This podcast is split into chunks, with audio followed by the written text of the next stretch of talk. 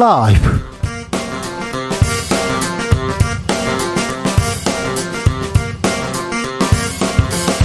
2023년 9월 7일 목요일입니다. 안녕하십니까. 주진우입니다. 정치는 사라지고 이념과 동상 그리고 단식만 남은 시대. 정의당은 어떻게 정치를 살려낼 수 있을까요? 오늘 정의당 지도부는 이재명 대표의 단식 중단을 권유했습니다. 정치의 길, 정의당의 길, 심상정 정의당 의원에게 물어봅니다.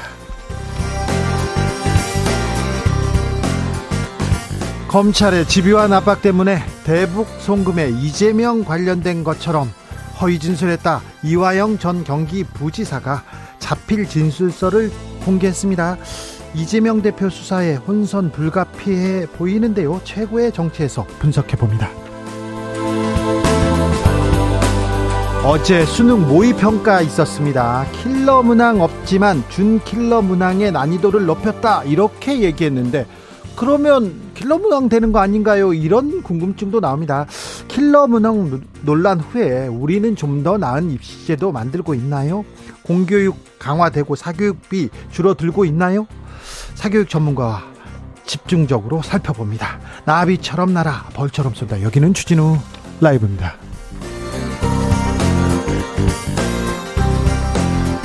오늘도 자중자애 겸손하고 진정성 있게 여러분과 함께 하겠습니다. 덥습니다. 더워요. 그런데 하늘은요 파랗습니다. 퇴근길 하늘 보면요 너무 예뻐요. 이런 날 하늘 보지 않고 걷지도 않고 그러면요 음, 이건 잘못하는 겁니다. 잘못하는 겁니다. 이런 풍경은 아무리 사진에 담으려 해도 아, 안 되고요. 좀 많이 눈에다 가슴에다 좀 담아 놓는 것이 아, 좋을 것 같습니다. 너무 바빠서 하늘 볼 시간이 없어요. 안 됩니다. 뉴스가 중요한 게 아니라 하늘을 보시고 좀 걸었으면 좋겠습니다. 가끔 이렇게 하늘 보면 뭉클하고 감동받을 때 있지 않습니까? 나를 감동시키는 일들, 나를 감동시키는 것들, 아, 사람들, 아, 그런 거 있죠. 나를 안 감동시키는 사람들도 있습니다. 네, 그런 얘기 들어보겠습니다. 문자는 샵 9730, 짧은 문자 50원, 긴 문자는 100원이고요. 콩으로만 보내시면 무료입니다. 그럼 주진우 라이브 시작하겠습니다.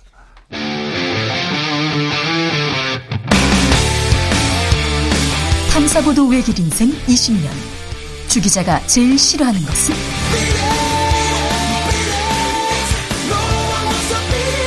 세상에서 비리와 부리가 사라지는 그날까지. 오늘도 흔들림 없이 주진우 라이브와 함께.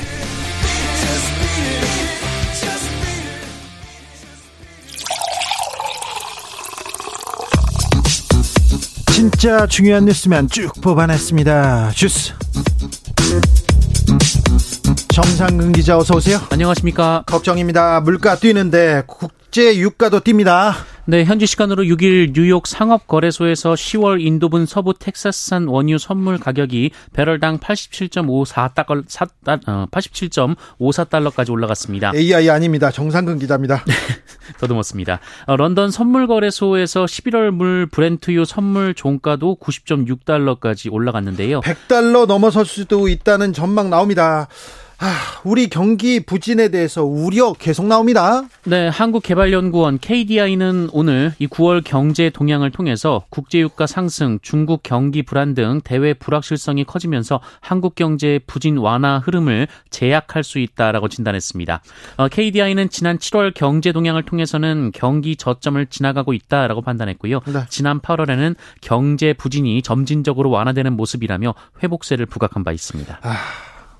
먹고 사는 것보다 어? 백성들 먹고 사는 것보다 더 중요한 게 무엇인지 좀 생각해 좀 주십시오. 정치인들한테 부탁드리겠습니다. 최상병 사건은 어떻게 되고 있습니까? 네, 경찰이 수해 실종자 수색 도중 급류에 휩쓸려 순직한 해병대 장병 사건과 관련해 해병대를 상대로 압수수색에 착수했습니다. 이제 압수수색에 나섰는데요. 이제 고인의 사망 원인 규명하기 위해서 경찰이 나선 겁니까? 지금 49일이 넘었는데요. 네, 앞서 경찰 수사팀은 지난달 24일 국방부 조사본부로부터 자료를 넘겨받아 수사에 착수한 바 있습니다. 아, 당시 국방부 조사본부는 임성근 해병대 1사단장의 과실치사 혐의를 명시하지 않았습니다. 어제가 최상병에 위령제 있었어요. 네, 해병대 1사단은 어제 고인의 49제를 기리며 사단 내 사찰인 해룡사에서 위령제를 올렸습니다. 어, 위령제에는 김계환 해병대 사령관과 임성근 1사단장 어, 그리고 유족들이 참석했는데요. 어, 노컷뉴스는 이에 앞선 지난 5일 고인의 유족들과 김계환 사령관, 임성근 사단장이 저녁 식사를 했다라고 보도한 바 있습니다. 김만배 씨가 오늘 새벽 석방됐습니다. 네, 대장동 사건 핵심 관계인인 화천대유 대주주 김만배 씨가 어제 이 법원의 추가 구속영장 기각으로 석방됐습니다. 아, 김만배 씨는 석방 직후 기자들, 기자들과 만나서 이른바 허위 인터뷰 의혹과 관련된 입장을 밝혔는데요. 어, 김만배 씨는 신앙림 전 언론노조 위원장과는 사적 친분이 있는 관계이며 대화 내용이 녹취되고 있는지도 몰랐다라고 밝혔습니다. 신앙림 위원장 소환됐어요? 네, 서울중앙지검은 오늘 배임수재 청탁금지법 위반 혐의로 신앙림 전 언론노조 위원장을 피의자 신분으로 소환해 조사하고 있습니다. 어, 지난 1일 신앙림 전 위원장의 주거지와 사무실 등을 압수수색한 지 엿새 만입니다. 검찰에서는 여론 조작 사건이라면서 특별수사팀을 꾸렸습니다. 앞으로 이 인터뷰 사건 어떻게 진행되는지 좀 살펴보겠습니다. 이재명 민주당 대표 소환 일정 정해졌습니까? 네, 쌍방울 대북 송금 의혹과 관련하여 검찰에 소환된 민주당 이재명 대표가 내일 모레 수원지검에 출석하기로 했습니다. 그렇습니까? 소환을 앞두고 있는데 그런데 이화영 전 경기도 어, 부지사가 진술을 번복했습니다. 네, 이화영 전 경기도 평화부지사가 변호인을 통해 검찰로부터 이재명 대표의 혐의를 인정하라는 집요한 압박을 받았다라면서 압박을 받으면서 이재명 대표가 관련된 것처럼 일부 허위 진술을 했다라는 입장을 밝혔습니다. 대북 송금 의혹은 어떻게 될까요? 이 수사는 어떻게 되는지 잠시 후에 최고의 정치에서 살펴봅니다. 경찰에서는 윤미향 의원 수사 착수했어요? 네, 경찰은 제일 제일본 조선인 총연합회 이른바 조총련 주최 행사에 참석한 혐의로 무소속 윤미향 의원에 대한 수사에 착수했다라고 밝혔습니다. 네. 앞서 윤미향 의원은 국가보안법 남북교류협력법 위반 혐의로 고발된 바 있습니다. 국가보안법을 다시 듣게 됩니다. 네. 어떻게 수사되는지 지켜볼까요? 아, 보통 과태료가 나오는데, 네. 이 사건은 어떻게 진행되는지 보겠습니다. 음. 검찰 송영길 전 대표 보좌관 압수수색했습니까? 네, 민주당 전당대회 돈봉투 의혹을 수사 중인 검찰은 오늘 송영길 전 대표의 전직 보좌관 3명에 대한 압수수색에 착수했습니다. 아, 압수수색 검... 네. 지난번에도 했는데 왜또 했네요? 네, 검찰은 이를 통해 당시 송영길 캠프로부터 돈봉투를 받은 국회의원들을 특정한다라는 계획이다라는 보도가 나왔습니다. 고소장을 위조한 검사가 있습니다. 무죄 선고받았습니다. 네, 서울중앙지법은 오늘 민원인의 고소장을 위조한 혐의로 기소된 윤모 전 부산지검 검사에 대해 무죄를 선고했습니다. 아, 이 사건은 지난 2015년 윤모 검사가 자신의 실수로 민원인의 고소장이 분실되자 같은 민원인이 과거에 제출한 다른 고소장을 복사해 수사 기록에 편철한 사건입니다. 네. 아, 이 사건은 윤 전 검사가 국내 최대 금융지주, 기, 어, 금융지주사 회장의 딸이라는 사실이 알려지면서 논란이 됐는데요. 2018년 기소돼 2020년 징역 6개월의 선고유예 유예를 확정받은 바 있습니다. 어, 그러나 이후 이문정 대구지검 부장검사가 어, 검찰이 윤 전 검사에 대한 징계 없이 사표로 이를 무마했다며 국민권익위원회에 신고했고 이 신고가 공수처 수사로 연결된 바 있습니다. 네. 어, 재판부는 공수처가 제출한 증거만으로는 윤 전 검사에게 공문서 위조 의도가 있었다고 보기 어렵다라고 판단했습니다. 네. 공수처는 항소 의사를 밝혔습니다. 요즘 어떻게 지내? 이렇게 물어보면 우울해요. 이렇게 대답하는 분들 많습니다. 그런데 요즘은요, 어린이도 이렇게 대답합니다. 어린이 우울증 급증하고 있습니다. 네, 어린이 우울증이 최근 5년 새 배 가까이 늘었다라는 조사 결과가 나왔습니다. 이 민주당 김원희 의원이 교육부와 국민건강보험공단에서 제출받은 자료에 따르면 6세에서 11세 우울증 진료 인원이 2018년 1,849명에서 2022년 3,541명으로 91.5%나 늘었습니다. 그 청소년들한테도 늘었는데요. 뭐 학교 힘들어요. 6살 학원 힘들어요. 이렇게 얘기하는데 아, 그냥 나가서 뛰어 놀아야 되는데 놀 나인데 공부하러 가면 힘들고 우울하다 이런 얘기 나오겠죠. 아, 우리 교육 어디로 가고 있는지 잠시 후에 김영준 원장하고 아, 짚어봅니다. 올 여름 엄청 더웠죠. 네. 네. 올여름 전국 평균 기온이 24.7도가 나왔습니다. 이 평년 기온인 23.7도보다 1도나 높아서 역대 4위에 올랐습니다. 특히 6월부터 8월까지의 석 달 월 평균 기온이 모두 평년 기온보다 높았는데요. 네. 어, 이런 현상은 지난 51년간 단 3번 뿐이었습니다. 아, 지금도 9월도 더워요. 어, 더위에 대해서는 계속 좀 대비를 하셔야 될 것 같습니다. 주스 정상근 기자와 함께했습니다. 감사합니다. 고맙습니다. 나를 감동시키는 것들 무엇이 있는지 한번 볼까요? 김미숙님께서 9월 7일은요. 아, 오늘이요. 세계 푸른 하늘의 날이라고 합니다. 아, 오늘 하늘 팔았어요. 팔았어요. 푸른 하늘 봤습니다. 4년 전 우리나라가 국제사회에 제안해서 만들어진 날입니다. 대기 오염 줄이고 환경을 보호하자는 취지로, 어, 지정했다고 하더라고요. 네, 지난해 저희가 그 주진우 라이브에서도 이 얘기 했었는데 세계 푸른 하늘의 날입니다. 오늘은 푸른 하늘을 보는 의무가 있습니다. 법에 정해져 있어요. 네. 아, 3269님, 뉴스 보다가요, 하늘을 보라, 보고 보라는 기자님 말에 감동받아서 잠시 하늘을 보고 올게요. 아, 네. 감사합니다. 그렇게 또 직접 이렇게 따라 주시고 그러면 또 송구합니다. 우혜진 님, 전요 엄마가요 제 엄마라서 좋아요. 아, 이 딸 한마디가 힘이 납니다. 사랑해 레은아 엄마 어, 내 엄마에서 좋아 이렇게 딸이 했구나. 네, 네. 이렇게 얘기해야 되는데. 네. 아버지는 저한테 뭘 주셨어요. 이렇게 얘기하면 안 되는데 저는 그렇게 얘기를 한, 한 40년 했는데 그렇다고 해서 달라지는 건 없더라고요. 네. 0147님, 요르단 와디럼 사막에서 가이드 추천에 텐트를 벗어나 밖에서 잤어요. 새벽에 깨보니까 시선이 닿지 않은 곳까지 흩뿌려져 있는 별들. 그 모습에 엄청난 감동을 받았습니다. 아, 별한테서 감동 받죠. 받습니다. 아, 네. 훌륭한 기억이네요.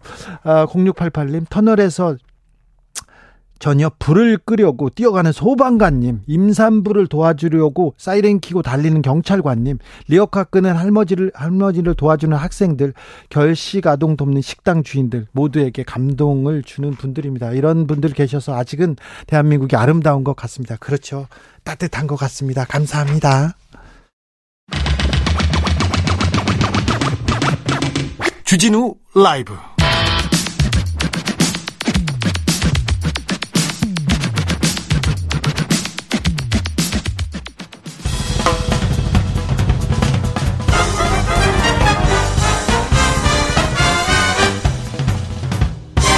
훅 인터뷰 모두를 위한 모두를 향한 모두의 궁금증 훅 인터뷰 지난 6월이었습니다. 킬러 문항을 배제하라 윤석열 대통령이 얘기해서 세상이 놀랐어요. 저도 깜짝 놀랐었는데요. 그 이후에 교육당국에서 사교육 카르텔 척결한다 이렇게 얘기하고 그다음에 일타 강사 세무조사도 있었어요.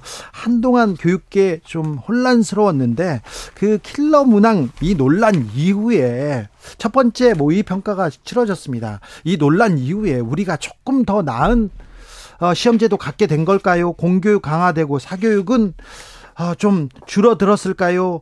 더 나은 입시제도 만들고 있을까요? 두루두루 물어봅니다. 네, 선생님도 하셨고요.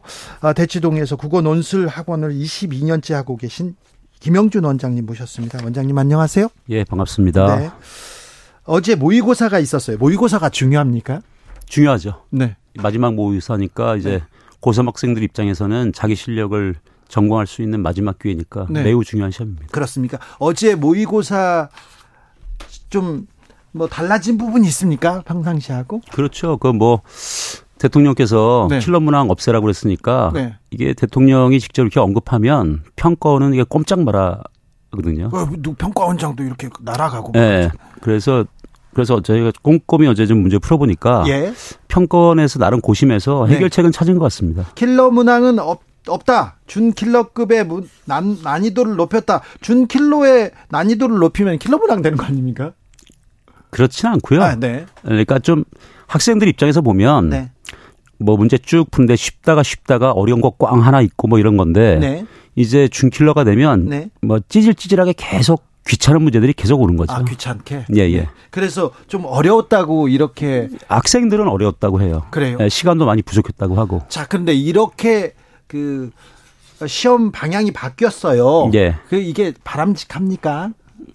그게 어차피 학생들 입장에서는 네. 이렇게 바뀌든 저렇게 바뀌든 시험은 괴로운 거니까요. 네. 뭐 맞아요. 예, 이렇게 가면 이렇게 가는 거죠. 네. 예. 바뀌면 그렇게 따라가는 겁니다. 예. 그런데 학생들은 좀 킬러 문항 배제하라 그러면 준비하다가 좀 혼란스러웠습니까? 음, 실제로 실제 고3 학생들은 네. 자기 공부하느라고 별로 관심이 없어요. 아, 그래요? 예, 예. 알겠습니다. 아, 킬러 문항 학원에서 생각하는 학생들이 생각하는 거하고 정치권에서 생각하는 거하고 좀 다릅니까? 다 많이 다른 것 같아요. 네. 그러니까 그 어렵다고 하는 게 예를 네. 들어서 100명이 시험 봤는데 네. 맞는 아이가 한 30명 되면 굉장히 어려운 문제잖아요. 예. 음, 그리고 사실 100명 중에 50명이 틀려도 굉장히 어려운 문제예요. 예. 예. 그런데 그 대통령께서 말씀하신 킬러 문항은 100명 중에 한 20명만 맞는 뭐 이런 쪽에 생각하시는 것 같은데 네. 음, 평가원은 나름대로 이제 수능이 벌써 이제 30 년째 시험을 내는 출제 기간이라 네. 우리나라 교육과정 평가원이 문제 잘 냅니다. 네. 예, 그래서 조금 음, 좀 자유롭게 네. 평가원이 좀 여러 가지를 시도해 볼 수 있도록 놔뒀으면 좋겠어요. 네. 원장님한테 개인적으로 물어봅니다. 이거는 그 어, 추측해서 말씀하셔도 됩니다. 예. 대통령께서 예. 입시제도나 킬러 문항에 대해서 평소에 예. 관심이 없으셨어요. 예. 그런데 갑자기 왜 킬러 문항 얘기가 나왔을까요? 교육계에서 나오던 목소리입니까? 그건 아니고요. 예. 어, 저도 대통령께서 왜 그런 말씀하셨는지 잘 모르겠어요. 아 그래요? 예. 아, 아 생각 짚히는 건 있는데. 네. 짚히는 건 뭡니까? 킬러 문항을 없애야 된다 누가 얘기하던 사람이 있습니까? 어, 그런 건 아니고 예, 예 좀 평소에 예. 뭐 킬러 문항 같은 거 너무 고등 그렇죠. 수능이 너무 어려운 문제 이런 거 내도 되냐 뭐 이런 생각은 갖고 계셨던 것 같아요. 아 그렇습니까? 그건 네. 그렇죠. 선생 저 수험생들 학생들을 골탕 먹이려고 네. 내는 문제는 이거는 좀 지양해야 됩니다. 그런데 어제 모의고사에서 일단 수능에 수능의 그 앞날을 좀 예상할 수도 있었을 것 같은데요. 수능은 앞으로 어떻게 될 거라고 보십니까? 어, 올해 올해 수능이요? 네. 올해 수능 학생들 제가 보기에는 네. 이거 음, 매우 중요한 겁니다. 예.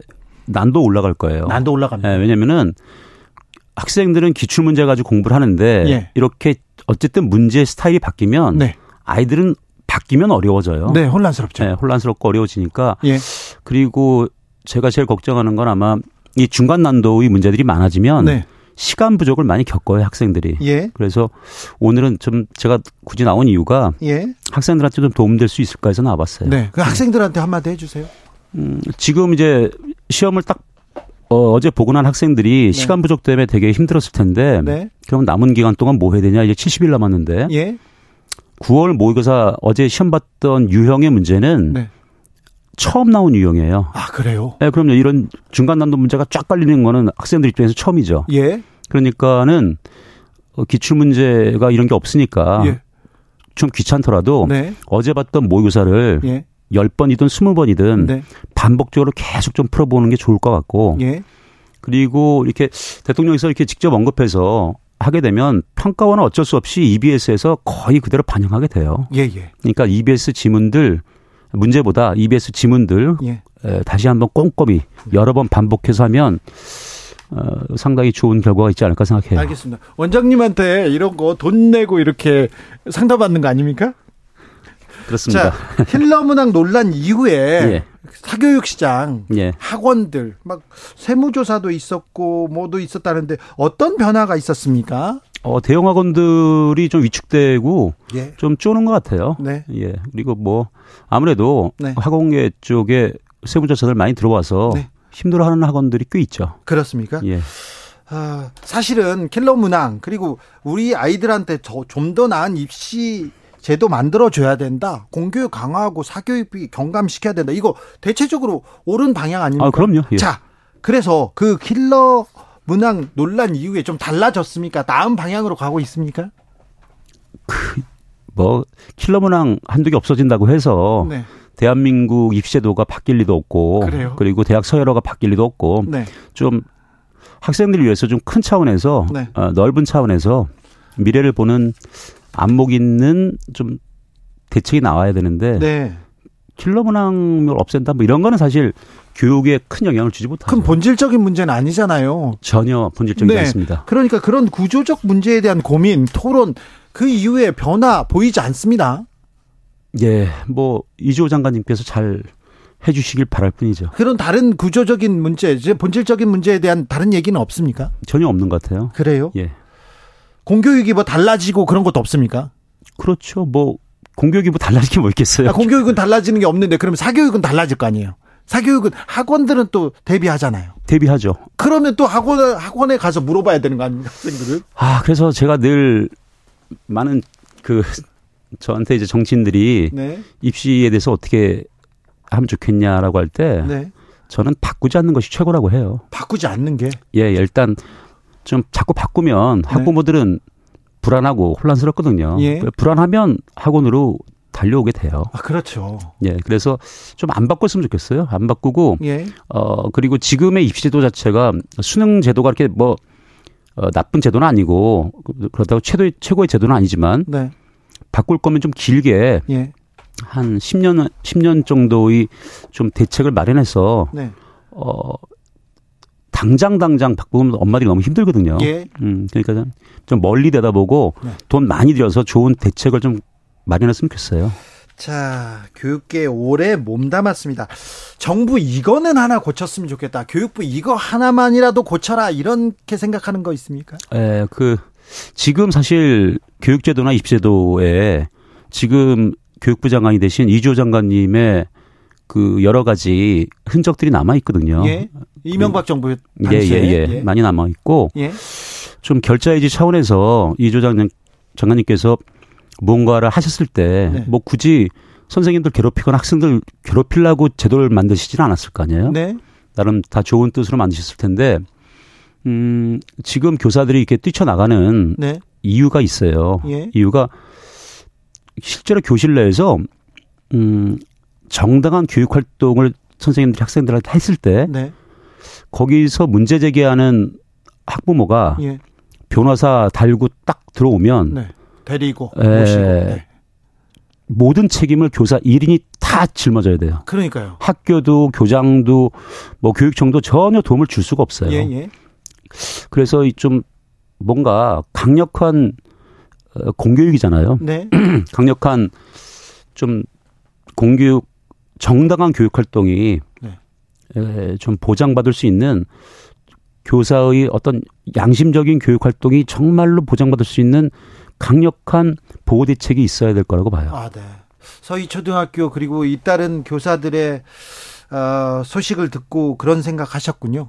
예, 그리고 선생님들이 대부분 굉장히 좀 소심하거든요. 그리고 저도 학교에 10년 있었지만 네. 웬만해서는 그렇게 불만을 잘 드러낸 집단이 아니에요. 네. 근데 네. 이 정도 나왔다는 건 네. 이게 더 이상은 안 되겠다는 거거든요. 네. 그러니까 이조 장관님께서 네. 다시 한번 들여다보시고 두 가지 아동 학대 방지법 개정 선보는 거하고 네. 정당한 교육 활동이 보호받을 수 있는 법안은 네. 이참에 오신 김에 네. 음, 잘 하셔가지고 네. 좋은 업적으로 남기셨으면 좋겠어요. 알겠습니다. 네. 공교육을 위해서는 그렇게 얘기하고요. 사교육 전문가가 공교육에 대해서 이런 조언을 했고 사교육을 위해서는 어떻게 해야 됩니까? 사교육을 조금 어, 사교육 부담은 좀 줄여야 되는데. 사교육은 네. 에, 어머님들 이제 당장 자기 자식들 학원 보내니까 괴롭지만 네. 사교육은 어쩔 수 없이 하향 산업이고 이젠 별로 미래가 없어요. 아 그래요? 학생들이 반으로 주는데요, 뭐. 아, 학생, 그것 말고는 그래도 예. 반으로 줄어도 반으로 남은 사람들은 다 학원에 가야 되잖아요. 그러니까는 그 사교육은 확 줄고 예. 그 부모님들이 사교육비 쓰는 게 전부 공교육으로 가야 되거든요. 네. 음, 그런데 음, 그러지 못하는 가장 큰 이유는 네. 대입제도에서 상대평가 때문이에요. 상대평가. 네, 애들을 어떤 수준에 올라간 네. 애들이면 다 네. 대학 갈 수 있으면 되는데 네. 그게 아니라 1등부터 100등까지 등수를 나눠버리잖아요. 예, 예. 그러니까 학생들의 학력 평가에서 우리나라처럼 상대 평가 위주의 나라가 별로 없어요. 예. 그러니까 절대 평가 쪽으로 많이 바꿨으면 좋겠는데 그러면 사교육 확 죽을 겁니다. 아, 아, 전 사교육 죽었으면 좋겠어요. 그래요? 예, 예. 저기 공교육에서 사교육으로 넘어오셔가지고 돈은 이제 벌만큼 벌었고 그래서 이제 교육제도 개혁 뭐 공교육 얘기하시고 그러는 거 아닙니까? 아 그런 거 아니에요. 아 그런 예, 거 아닙니까? 예, 예. 자. 이 서열화를 좀 줄이고 이 상대 평가 예. 아, 조금 강화하면 상대 평가를 약화시키고 절, 절대 평가로 가야죠. 절대 평가로 가면 사교육이 줍니까? 줄죠. 그리고 교실 내에서 네. 가장 비교육적인 거는 네. 자기 옆에 있는 친구가 예. 공부를 열심히 하는 게꼴 예. 보기 싫은 건 정말 문제잖아요. 어, 뭐 그건 안 되죠. 그러니까 상대평가라고 하는 게 결국 옆에 있는 친구가 잘하면 자기가 등수가 떨어지는 거거든요. 네. 굉장히 비교육적이죠. 아, 그렇죠. 예. 그래서 어느 정도 이렇게 절대평 어느 정도 수준이 되면 대학에 가서 더 공부를 할 수 있도록. 그렇죠. 예. 네. 이제 어, 학생 수가 줄고 있으니까. 예. 그런데 말은 쉬운데 예. 대학 서열화 이, 이런 어, 절대평가 강화 말은 쉬운데 이게 가능합니까? 음, 가능하죠, 충분히. 지금 이 정권에서 충분히 이렇게 개혁안을 낼 수 있습니까? 어, 그럼요. 마음 먹으면 할수 있죠. 그래요? 예. 지금 좋습니까? 상황이? 음, 오히려 예. 이렇게 학생 수가 예. 굉장히 줄어서 그 대학들이 예. 좀 정부의 대학들 다 걱정입니다. 지금. 예. 대학들 걱정 많고 이럴 때 정부에서 네. 과감하게 우리말 들으면 네. 돈 줄게 해가지고 인센티브 제공해서 예. 그 대신 이렇게 좀 하자 하고 하기 되게 좋은 때 같은데요. 지금요? 예. 교육 개혁을 하기 참 좋은 때입니까? 예, 예. 알겠습니다. 자, 일타 강사 출신이고 매우 바쁘신 분이어서 하나만 더 물어볼게요. 자, 입시 준비하는 사람들 예. 자, 어떻게 해야 되는지 마지막으로 네. 마지막으로 하나. 70일 남았는데 네. 지금 뭐 더 욕심내지 말고 예. 무조건 학생들은 시험을 보면 네. 자꾸 내용만 생각해요. 네. 더 중요한 건 네. 그날 컨디션이에요. 컨디션. 아, 그래서 네. 네. 어차피 8시 40분에 시험 본다는 건 적어도 머리가 예. 깰라 그러면 2시간 걸리니까 네. 지금서부터 매일 6시쯤 일어나서 6시쯤 일어, 일어나는 습관 좀 들이고. 아, 그런데 아침에 일어나는 건 힘든데요? 아, 그래도 그날 미리 준비돼 있지 않으면 네. 그날 되게 머리가 안 풀려서 그렇죠. 자기 실력 못 발휘해요. 네. 자, 네. 그러니까 70일 남았으니까 그날에 예, 예. 맞춰 수능에 맞춰서 예, 그 6시에 일어나는 거를 딱 계획을 잡아서 네.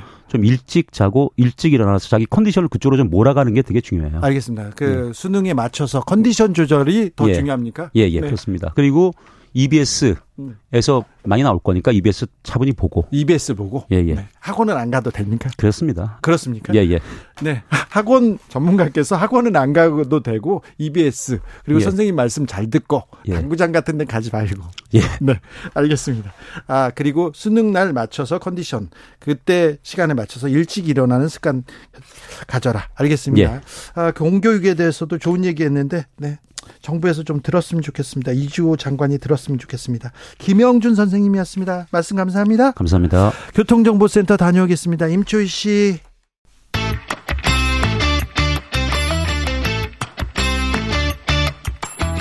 최고와 최고가 만났다. 자존심 강한 두 최고위원들의 대결. 최고의 정치. 정미경 전 국민의힘 최고위원 어서 오세요. 네, 안녕하세요. 서은숙 더불어민주당 최고위원 어서 오세요. 네, 반갑습니다. 정미경 최고위원님, 양천 네. 분위기는 어떻습니까? 서울 분위기는 어떻습니까? 아직까지는 잘 이렇게 표심을 네. 잘 모르겠어요. 아니 사람들이 지나가면 정미경 왔다 좋아는 하더라고요. 네, 좋아는 하는데 네. 그런데 자 분이 민심이 어떻습니까? 수도권 민심. 지금 사실은 그 국회의원들 욕 바가지로 먹고 있습니다. 네. 네 왜냐하면 아 국회를 없애야 된다. 네. 국회의원 숫자 줄여야 된다. 저 보면 네. 다그 얘기 하세요. 네. 그다음에 거짓말 너무 많이 한다 그러고 네. 그다음에 사실 이재명 대표 욕 많이 먹습니다. 네. 윤석열 대통령도 욕 많이 먹습니다. 네. 저건 저 저분이 네. 그쪽 그쪽 그쪽 이렇게 그래 자 말씀하세요. 네. 그래서 정치가 사라졌다. 뭐 하고 있냐 이런 얘기하죠. 아니 이제 전부 다 이재명 대표 단식 얘기를 이제 제가 국민의힘이기 때문에 네. 이제 저한테 말씀을 많이 해주시는 분은 어떻게 네. 보면 그 우리 우리의 그 국민의힘 쪽에 계신 네. 분들이 다 많지 많을 거 아니겠어요? 네. 네. 그러니까 이재명 대표 단식에 대한 얘기 걱정하는 거 이 도대체 대한민국에 지금 어떻게 보면 나라나 국민 생각하는 사람이냐 네. 그런 정치인이 있냐 네.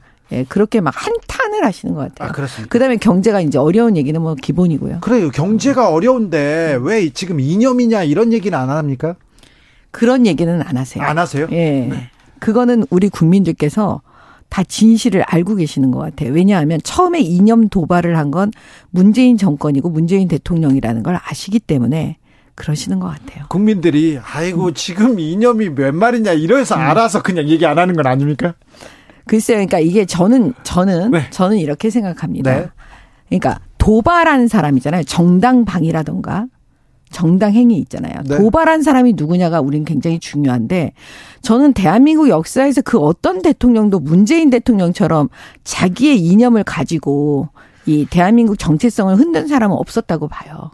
그렇습니까? 예, 여기서 첫 판부터 이제 또 그 얘기가 나오는데. 자, 이념 얘기는 조금 이따가 하겠습니다. 그, 아니, 요거 마지막으로 네. 정리하면 네. 그래서 우리의 윤석열 대통령은 이 사명이 뭐냐면 이 흔, 완전히 망친 이 국민의, 그러니까 국가의 정체성을 원상 복구시키는 지금 그 작업을 하고 있습니다. 거기에 사명감에 불타고 있습니까? 아, 해야죠.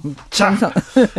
민주당 부산시당 위원장 서은숙 최고위원. 네네. 네. 부산 분위기는 어떻습니까? 후쿠시마 이후로 네. 정부에 대한 원망이 많이 높아졌습니다. 그렇습니까? 네, 일단은 뭐 수산업자나 횟집이 어려운 건 사실인데 그것과 별도로 국민들이 느끼는 시민들이 느끼는 후쿠시마 오염수에 대한 위험성에 대한 불안감들이 높다라는 것이고 네. 왜 정부가 어, 후쿠시마 오염수 방류에 따라서 도대체 우리나라에 무슨 이득이 있다고 후쿠시마 오염수를 방류하는 것이지? 네. 이런 어, 불만들이 많으시죠. 그렇죠. 네, 그 불만이 제가 그러니까 아침에 피켓팅을 하거나 거리에 나가서 시민들을 만나 보면 표현을 하세요. 네. 예전에는 그냥 지나가던 분들이 네. 어, 대놓고 이제 와서 얘기하시거나 뭐 QR 코드 서명을 하시거나 이런 구체적 행동을 하시는 것에서 분노감이 좀 느껴집니다. 그렇습니까? 네. 이번 그 총선 부산에서 민주당의 선전 확신하십니까? 네. 지난번 총선에서는 몇 지난번 총선에서는 평균 득표는 43%였는데 어, 많이 얻었네요. 의석은 3개밖에 못 가져왔습니다. 의석 3개. 네. 네. 저는 이게 굉장히 문제 있다고 생각하고요. 네. 43%의 득표면은 의석수 한 8개는 돼야 되거든요. 그만큼은 내년 총선에서 가져오도록 하겠습니다. 그렇습니까? 네. 자, 이 문제부터 물어봐야 되겠습니다. 검사 출신 정미경 의원님. 음. 이화영 경기 부지사가 검찰의 집요한 압박 때문에 대북 송금에 이재명 관련된 것처럼 허위 진술했다 이렇게 얘기했습니다. 앞으로 검찰 수사에서도 굉장히 논란이 될 것 같은데요. 예, 무슨 논란이 되겠어요. 그 이화영 부인의 집요함에 이화영이 무너진 거죠, 그냥. 아, 그러니까 지금 예, 이 김광민이라는 사람도 민변 출신이고 그다음에 더불어민주당의 경기도 의원이잖아요. 이화영 부지사의 변호인입니다. 네. 네. 예. 그 다음에 그 분이 사실은 선임을 누가 했겠습니까? 그 배우자. 지금 문제가 되는 이화영의 부인. 그 분이 했다라고 지금 알려져 있잖아요. 네. 그렇기 때문에 결국은 이화영 부인이 선임한 사람이니까 이건 이화영의 변호인이라고 보기가 어렵죠. 실질적으로는. 그러면 결국은 이화영 부인의 뜻에 따라서 제출된 진술서라고 보여지기 때문에 그거를 뭐 그거에 속는 판사나 검사가 있겠습니까? 아니 부인이 아무리 음. 주장을 했다고 하더라도 음. 이화영 부지사가 직접 글을 썼는데요. 그래도 그렇습니까? 그렇죠. 왜냐하면 잘 보세요. 지난번에 저는 제가 이제 그 검사를 했고 네. 또 변호사를 해보기도 하고 지금도 네. 하고 있지만 그 법정에서 피고인의 배우자가 저렇게 난리치는 거 처음 봤어요. 보통은 다 구속 아니 보통 그걸 구금 비슷하게 하거든요 네. 판사들이. 네. 근데 저렇게 난리를 치는 사람도 처음 봤고 그 다음에 김형태라는 변호인, 예, 변호인이 네. 가서 네. 피고인의 뜻에 맞지 않는 그 진술서나 증거 인부서 내는 것도 처음 봤어요. 근데 그 두 사건에서 이 처음 보는 이 두 가지 사건에서 이미 이화영 피고인이 보여줬어요. 부인이 잘못 알고 있다. 자기는 부인 뜻하고 다르다. 부인이 자기의 변호인을 사퇴시키려고 하니까 자기는 아니다 나 이렇게 얘기까지 다 했어요. 그 다음에 김형태라는 변호인이 와가지고 자기 뜻에 맞지 않는 진술서 낸 거라고 본인이 다 얘기했어요 이미. 근데 이게 지금 세 번째예요 말하자면. 그럼 이 세 번째는 드디어 이화영 그 배우자의 집요함에 결국은 이화영 피고인이 굴복한 거 아닌가라고 아마 볼 겁니다. 판검사들이. 그 저는 지금 구속돼 있는 사람은 이화영 부인이 아니고 이화영 씨예요. 네. 그리고 이화영 씨의 변호인은 이화영을 대변하고 변호하는 사람이에요. 근데 방금 이제 말씀하신 것처럼 그 과정에서 변화가 있었던 거는 이화영 씨가 말씀하신 것처럼 검찰의 집요한 그 압박과 이런 것들이 있었기 때문에 엄청난 이 굴곡과 부침이 있었다고 생각을 해요. 결국 진실은 법정에서 저는 밝혀질 거라고 생각하고요. 이화영 씨와 이화영, 이화영 씨 부인 간에 오고 간 그 다툼을 우리가 알 필요는 없습니다. 앞으로 법정에서 벌어질 그 공방의 과정에서 저는 진실이 밝혀질 거라고 생각합니다.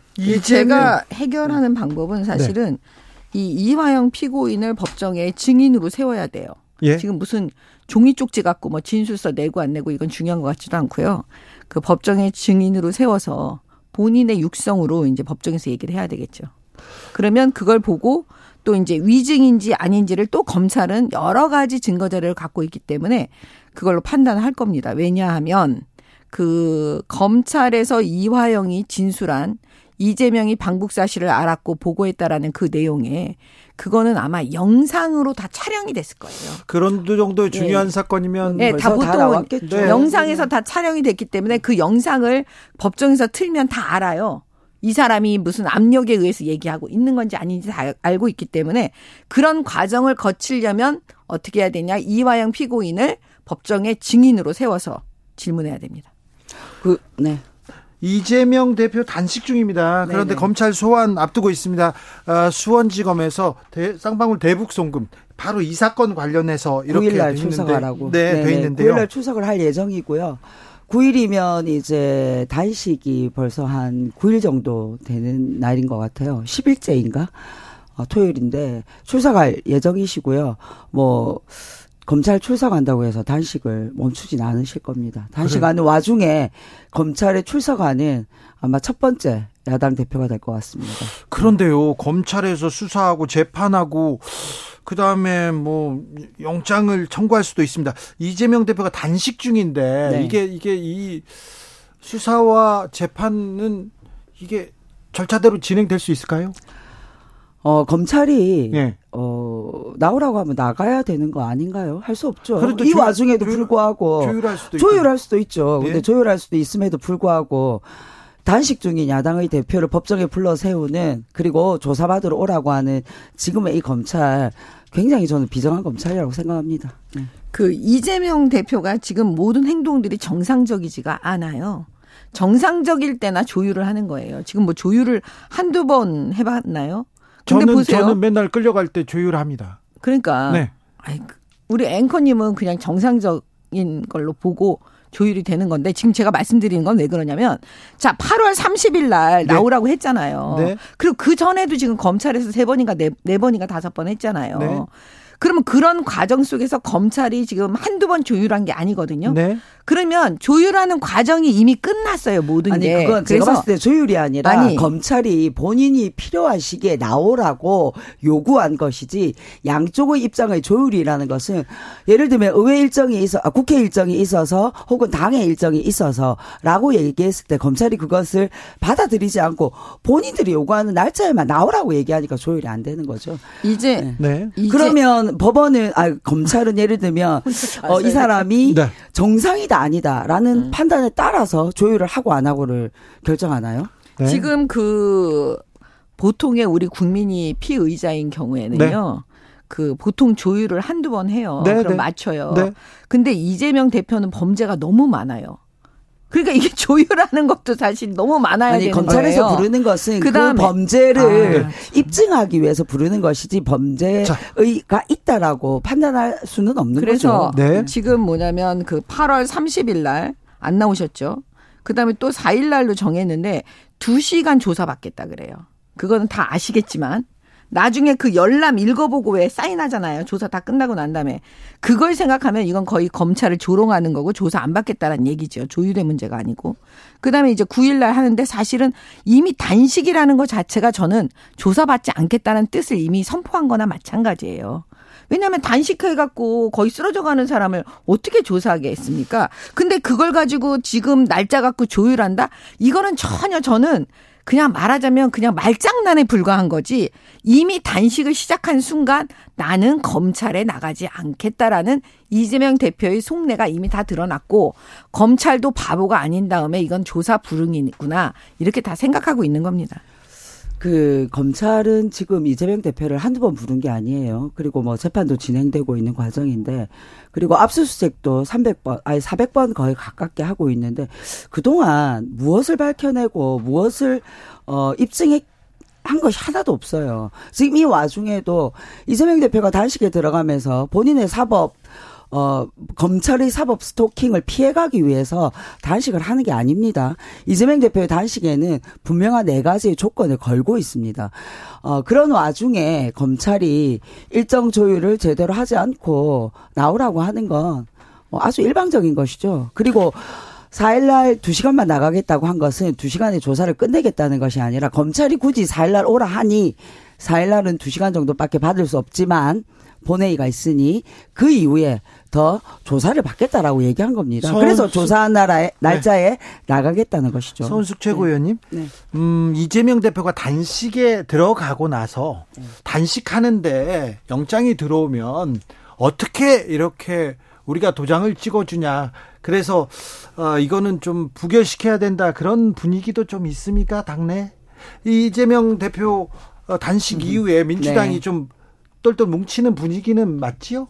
검찰의 무도함에 대해서 점점 더 의원들이 그 현실을 알아가고 있는 상황인 건 맞죠. 영장 이 그러면 네. 영장이 청구되면 어떻게 네. 민주당은 어떻게 선택합니까? 뭐 그때 닥쳤을 때 또 논의해야 되겠지만 여러 가지 의견들이 있고 들어왔을 때는 또뭐 논의해야 될 내용이 있지만 저는 뭐 저 개인적으로는 네.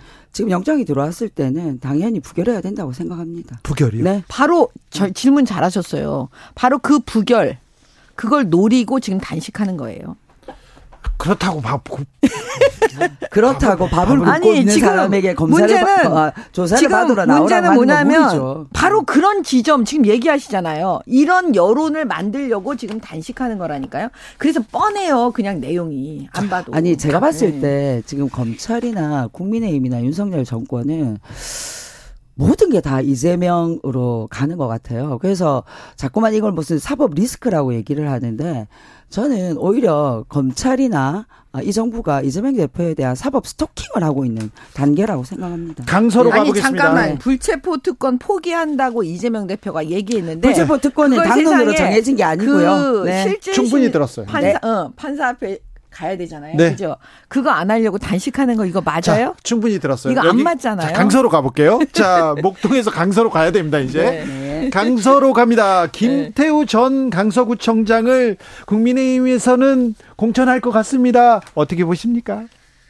공천해야죠. 공천해야 됩니까? 네. 이분 대법원에서 어, 유죄 판결을 받은 지 몇 달 안 됐어요. 이분 때문에 제 그 보궐선거가 열리는데 공천해야 됩니까? 그 공익 제보자예요. 김태우 우리 그 다른 구청장은 아니 공익 제보 말고 다른 부분으로 유죄 받았잖아요. 아니 그러니까 제가 그거 말씀드리려고 네. 그래 짧게. 네. 공, 그렇죠. 음. 그러면 공익 제보와 공무상 기밀 누설은 종이 한 장 차이인 거예요. 네. 어떤 네. 관점에서 바라보느냐에 따라서 공무상 기밀 누설이 되느냐 아니면 공익 제보자로 공무상 기밀 누설이 안 되느냐예요. 근데 이 대법원 판결은 되게 잘못된 게 왜 그러냐면 공익 제보면 제보여야 되는데 네. 그걸 갖다 동기를 또 갈라치기. 동기. 아니, 순수한 동기냐 아니냐. 예를 들어서 누설 동기에 뭐 의심스럽다 어쩌다. 그게 똑같은 게 뭐냐면 지금 김명수 대법 원장 체제하에서요. 저는 이런 판결 처음 봤고요. 그런데요. 아니, 잠깐만요. 잠깐만 또 하나 있어요. 자 보수의 보수의 음. 심장 같은 분인데 음. 정미경. 음. 그런데 음. 대법원 판결인데 대법원 음. 판결은 존중해야죠. 이렇게 아니, 아니 그러니까 제가 저도 답답해서 그래. 그러니까. 나 답답한 게 뭐냐면요. 네. 대법원장이 대법원들 대법관이 좀 다워야 되잖아요. 대법원 다워야지. 판사는 판사 다워야지. 대법원장은 대법원장 다워야지. 아니 우리도 다 법조인이고 그렇게 공부 열심히 해서 판결 수사하고 판사들이 판결 쓰고 이러는 건데 이런 우리들도 인정하지 못하는 대법원 판결이 그게 어떻게 인정을 합니까? 아니 근데 그 다음 제가 볼 때는 아니 잠깐만요. 건가요? 저 네? 마지막 마무리할게요. 네. 예를 들어서 이재명 그 공직선거법 위반 과거에 살려준 거. 예? 네. 예. 그거에 대해서 뭐냐면 방송 토론 중에 소극적으로 거짓말 하는 거는 괜찮다. 대대체 이런 대법원 판결이 어디 대법원 있습니까? 전원 합의체에서 지금 판결 그러니까, 나왔습니다. 예, 그때 그래서 무슨 말이냐면 권순일 전 대법관의 그 김만배하고 커넥션을 얘기할 수밖에 없는 게요. 자, 아니 대법 판결에 대해서 그렇게 판단을 내리면 네. 대법의 판단이 필요가 없는 거죠. 어쨌든 모든 일반 국민들은 대법원의 판단은 받아들일 수밖에 없습니다. 근데 더 문제는 이 대법의 판단에 대해서 대통령이 사면을 줬어요. 그것도 3개월 만에. 그건 이미 대통령이 면죄부를 준 거죠. 대한민국 삼권 분립 국가 아닌가요? 이렇게 된 상황에서 다시 이 사람이 대통령의 면죄부를 받고 강서구청장에 나온다. 이것은 뭐 정권 심판이다, 중간 선거다. 이 모든 걸 떠나서 네. 강서구민들의 입장으로 봤을 때는 말이 안 되는 이야기죠. 아니, 말이 안 되는데 네, 민주당한테는 thank you 아닙니까? 아, 네, 뭐 민주당에겐 thank you일 수 있으나 이 상황 자체가 저는 굉장히 코미디 같은 아, 상황이라고 아, 생각합니다. 네. 김명수 대법원장이 잘못한 거를 그걸 갖다가 그 원상 복구 시킬 수 있는 유일한 방법은 대통령이 갖고 있는 특별 사면밖에 없어요. 특별 사면했잖아요. 아, 그, 예. 그래서 지금 윤석열 대통령은 그 카드를 쓸 수밖에 없었다 저는 보고요. 앞으로 이런 문제로 그 공익 제보의 그 동기를 갈라치기 해서 이럴 경우에는 공익 제보고 이럴 경우에는 아니다라고 할 것 같으면 공익 제보자 제도를 없애버려야 돼요. 아니 공익 제보자가 지은 네. 죄는 모든 죄는 다 면제가 되나요? 자, 잠깐만요. 그러니까 아예 없애버려야 된다니까요. 네. 아, 이런 사람은 절대 어 법의 단죄를 받아야 된다. 이렇게 외치던 사람들이 많았는데 그 윤석열 검사가 그렇게 외치던 사람들을 많이 사면해 줬어요. 그래가지고 이 사면이 뭔가 이런 생각을 해보. 그러면요. 음. 자, 제가 아까 보수의 심장이라고 했는데. 아니 그건 왜 자, 그러냐면 자, 검사 윤석열과 또 대통령 윤석열은 자, 다른 거고 어떤 다른 대통령이 것, 사면 안 해준 대통령이 자, 있어요. 여태까지. 제가 보수의 음. 심장을 네. 윤석열 대통령이라고 안 하고 정미경이라고 했어요. 왜 그러냐면요. 저분은 보수에서도 할 말은 하거든요. 아닌 건 아니라고 하고 이 법률적 가치, 보수의 가치를 얘기하는데 대법원장에 그리고 대법 대법원의 판결을 그렇게 좀 부정하셔서 제가 얘기한 아니, 그게 건데. 왜 그러냐면 자, 여기서 하나 더. 네. 하나 더. 이균영 대법원장 후보자 있지 않습니까? 네. 이분은 자, 보수주의자 정미경이 볼때 네. 어떻습니까? 어, 저 부동산 예, 투자 뭐 투기 의혹 너무 많던데요. 그리고 또 법도 잘 몰랐다고 막 얘기하던데요. 그리고 또 여성폭력 특 별히 많이 감형해 줬다 이런 얘기 나오던데요. 그건 어떻게 보세요? 김명수보다 나음은 다 오케이입니다. 우리는. 아, 또 네? 여기서 김명수 완전히 우리는 제발 판사들은 쇼하지 말았으면 좋겠어요. 자, 저는 네. 국민들이 그러니까 그런 걸 제일 네? 지겨워하는 것 같아요. 누구는 아, 되고 누구는 안 된다. 힘들어요. 나이 프리즘에 맞춰서 응? 이 사람은 맞고 저 사람은 틀렸다. 네. 자, 그래서 더. 대법원 네. 판결이 잘못됐다라고 얘기하는 건 잘못된 거죠. 사법농단 양승태 전 대법원장보다는 훌륭하시잖아요. 아니 아닙니까? 지금 우리 바로 직전에 지금 현재 대법원장하고 비교를 해야지 왜 또 그렇게 그 가세요? 전까지요? 자 알겠어요. 김명수 대법원장 처음에 청사 들어올 때 어떻게 했는지 아시죠? 예? 버스 타고 무슨 네, 전철 걸어오셨어요. 타고 걸어오고 했잖아요. 그런 쇼한 사람이 맨날 거짓말하고. 네. 그래서 우리는 앞으로 이 김명수 대법원장보다 나으면 오케이입니다. 자, 네. 그래요? 아 네. 명쾌하네요. 네. 명쾌. 근데 네. 지역에서 이렇게 보면 먹고 네. 살기 힘들다. 음. 그리고 코로나 때보다 더 어렵다. 이런 얘기 음. 하잖아요. 세금 계속 돌아온다. 그잖아요. 제가 목욕탕에 가니까 네. 목욕탕도 그, 가세요? 뭐, 전 목욕탕 자주 가요. 아, 그래요? 목욕탕에 가면 네. 그 때밀어 주시는 분들, 네. 예, 이런 네. 분들 뭐 얘기도 다 들을 수 있잖아요. 네. 생생하게. 근데 어렵다고 많이 그러세요. 그렇죠. 그래서 이제 그런 얘기 들을 때마다 막 가슴이 찢어지려고 그래요, 제가. 자, 근데 가슴 찢어지는데 네. 저기에서는 홍범도 장군 동상 음. 얘기하고 음. 있고 최상병 문제 해결 못 하고 있고 음. 이런 부분은 아니 그래서 제가 말씀드리는 게 뭐냐면 네? 그러니까 전 정권 얘기하지 마라 그러는데 얘기 안 하고 싶은데 얘기할 수밖에 없다니까 원상 회복 시켜야죠. 나라가 망가졌으면 망가진 거는 회복을 시키고 또 경제는 경제 발전을 해야 되는데 문재인 대통령이 해도 해도 너무한 거였지 과거에. 아니 세상에 무슨 빚도 그렇게 많이 지고 아니 원상 회복을 시키려면 경제의 기본을 살려야죠. 경제의 네. 기본을 망가뜨린 분이에요. 사법 시스템을 망가뜨리신 부, 그래서, 부인이에요. 그래서 그렇다라면 어? 우리 전정부 정... 탓하는 것도 이제 너무 지겹고 어쨌든 지금 정권을 잡고 있는 건 윤석열 정부예요. 그리고 어쨌든 구체적인 대책을 내놔야 하는 것도 윤석열 정부예요. 근데 음. 대통령 입에서 나오는 이야기가 서민의 아픔을 보듬어 주는 이야기가 아니라 끊임없이 이념 논쟁, 친일, 공산주의, 전체주의 이런 얘기들만 나오니 국민들이 의아한 거죠. 아니요. 다 좋아요. 그래 뭐 전정권 탓이 라고 합시다. 전정권 탓이라고 하면 전정권을 넘어서는 구체적인 경제를 살릴 수 있는 얘기들이 나와야 하는 거 아닌가요?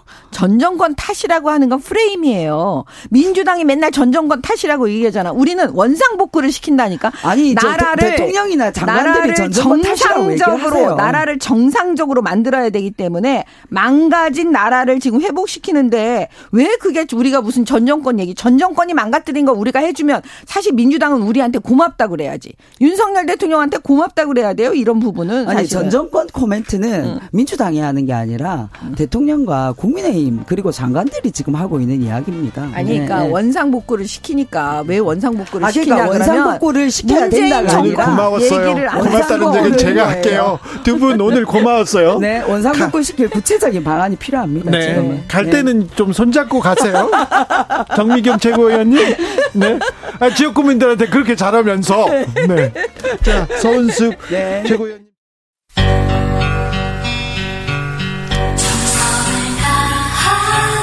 정성을 다하는 국민의 방송 KBS 주진우 라이브 그냥 그렇다고요.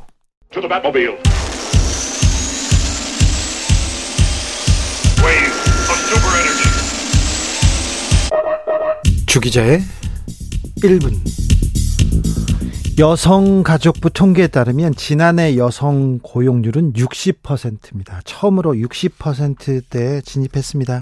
하지만 남성 고용률 76.9%에 여전히 미치지 못합니다. 6.9%나 낮습니다. 여성 노동자의 시간당 임금은 18,113원, 남성은 25,866원. 같은 시간을 일해도 여성이 남성의 임금 70% 수준만 받는 것에 그쳤습니다. 지난해 상장 법인에서 일하는 여성 1인당 평균, 평균 임금은 남성보다 2,663만 원 적었습니다. 2천만 원 넘게 적게 벌었습니다. 여성 관리자 비율 볼까요? 지난해 4급 이상 여성은 여성 국가공무원은 23.2%, 고위공무원은 11.2% 제자리 걸음 수준이었습니다.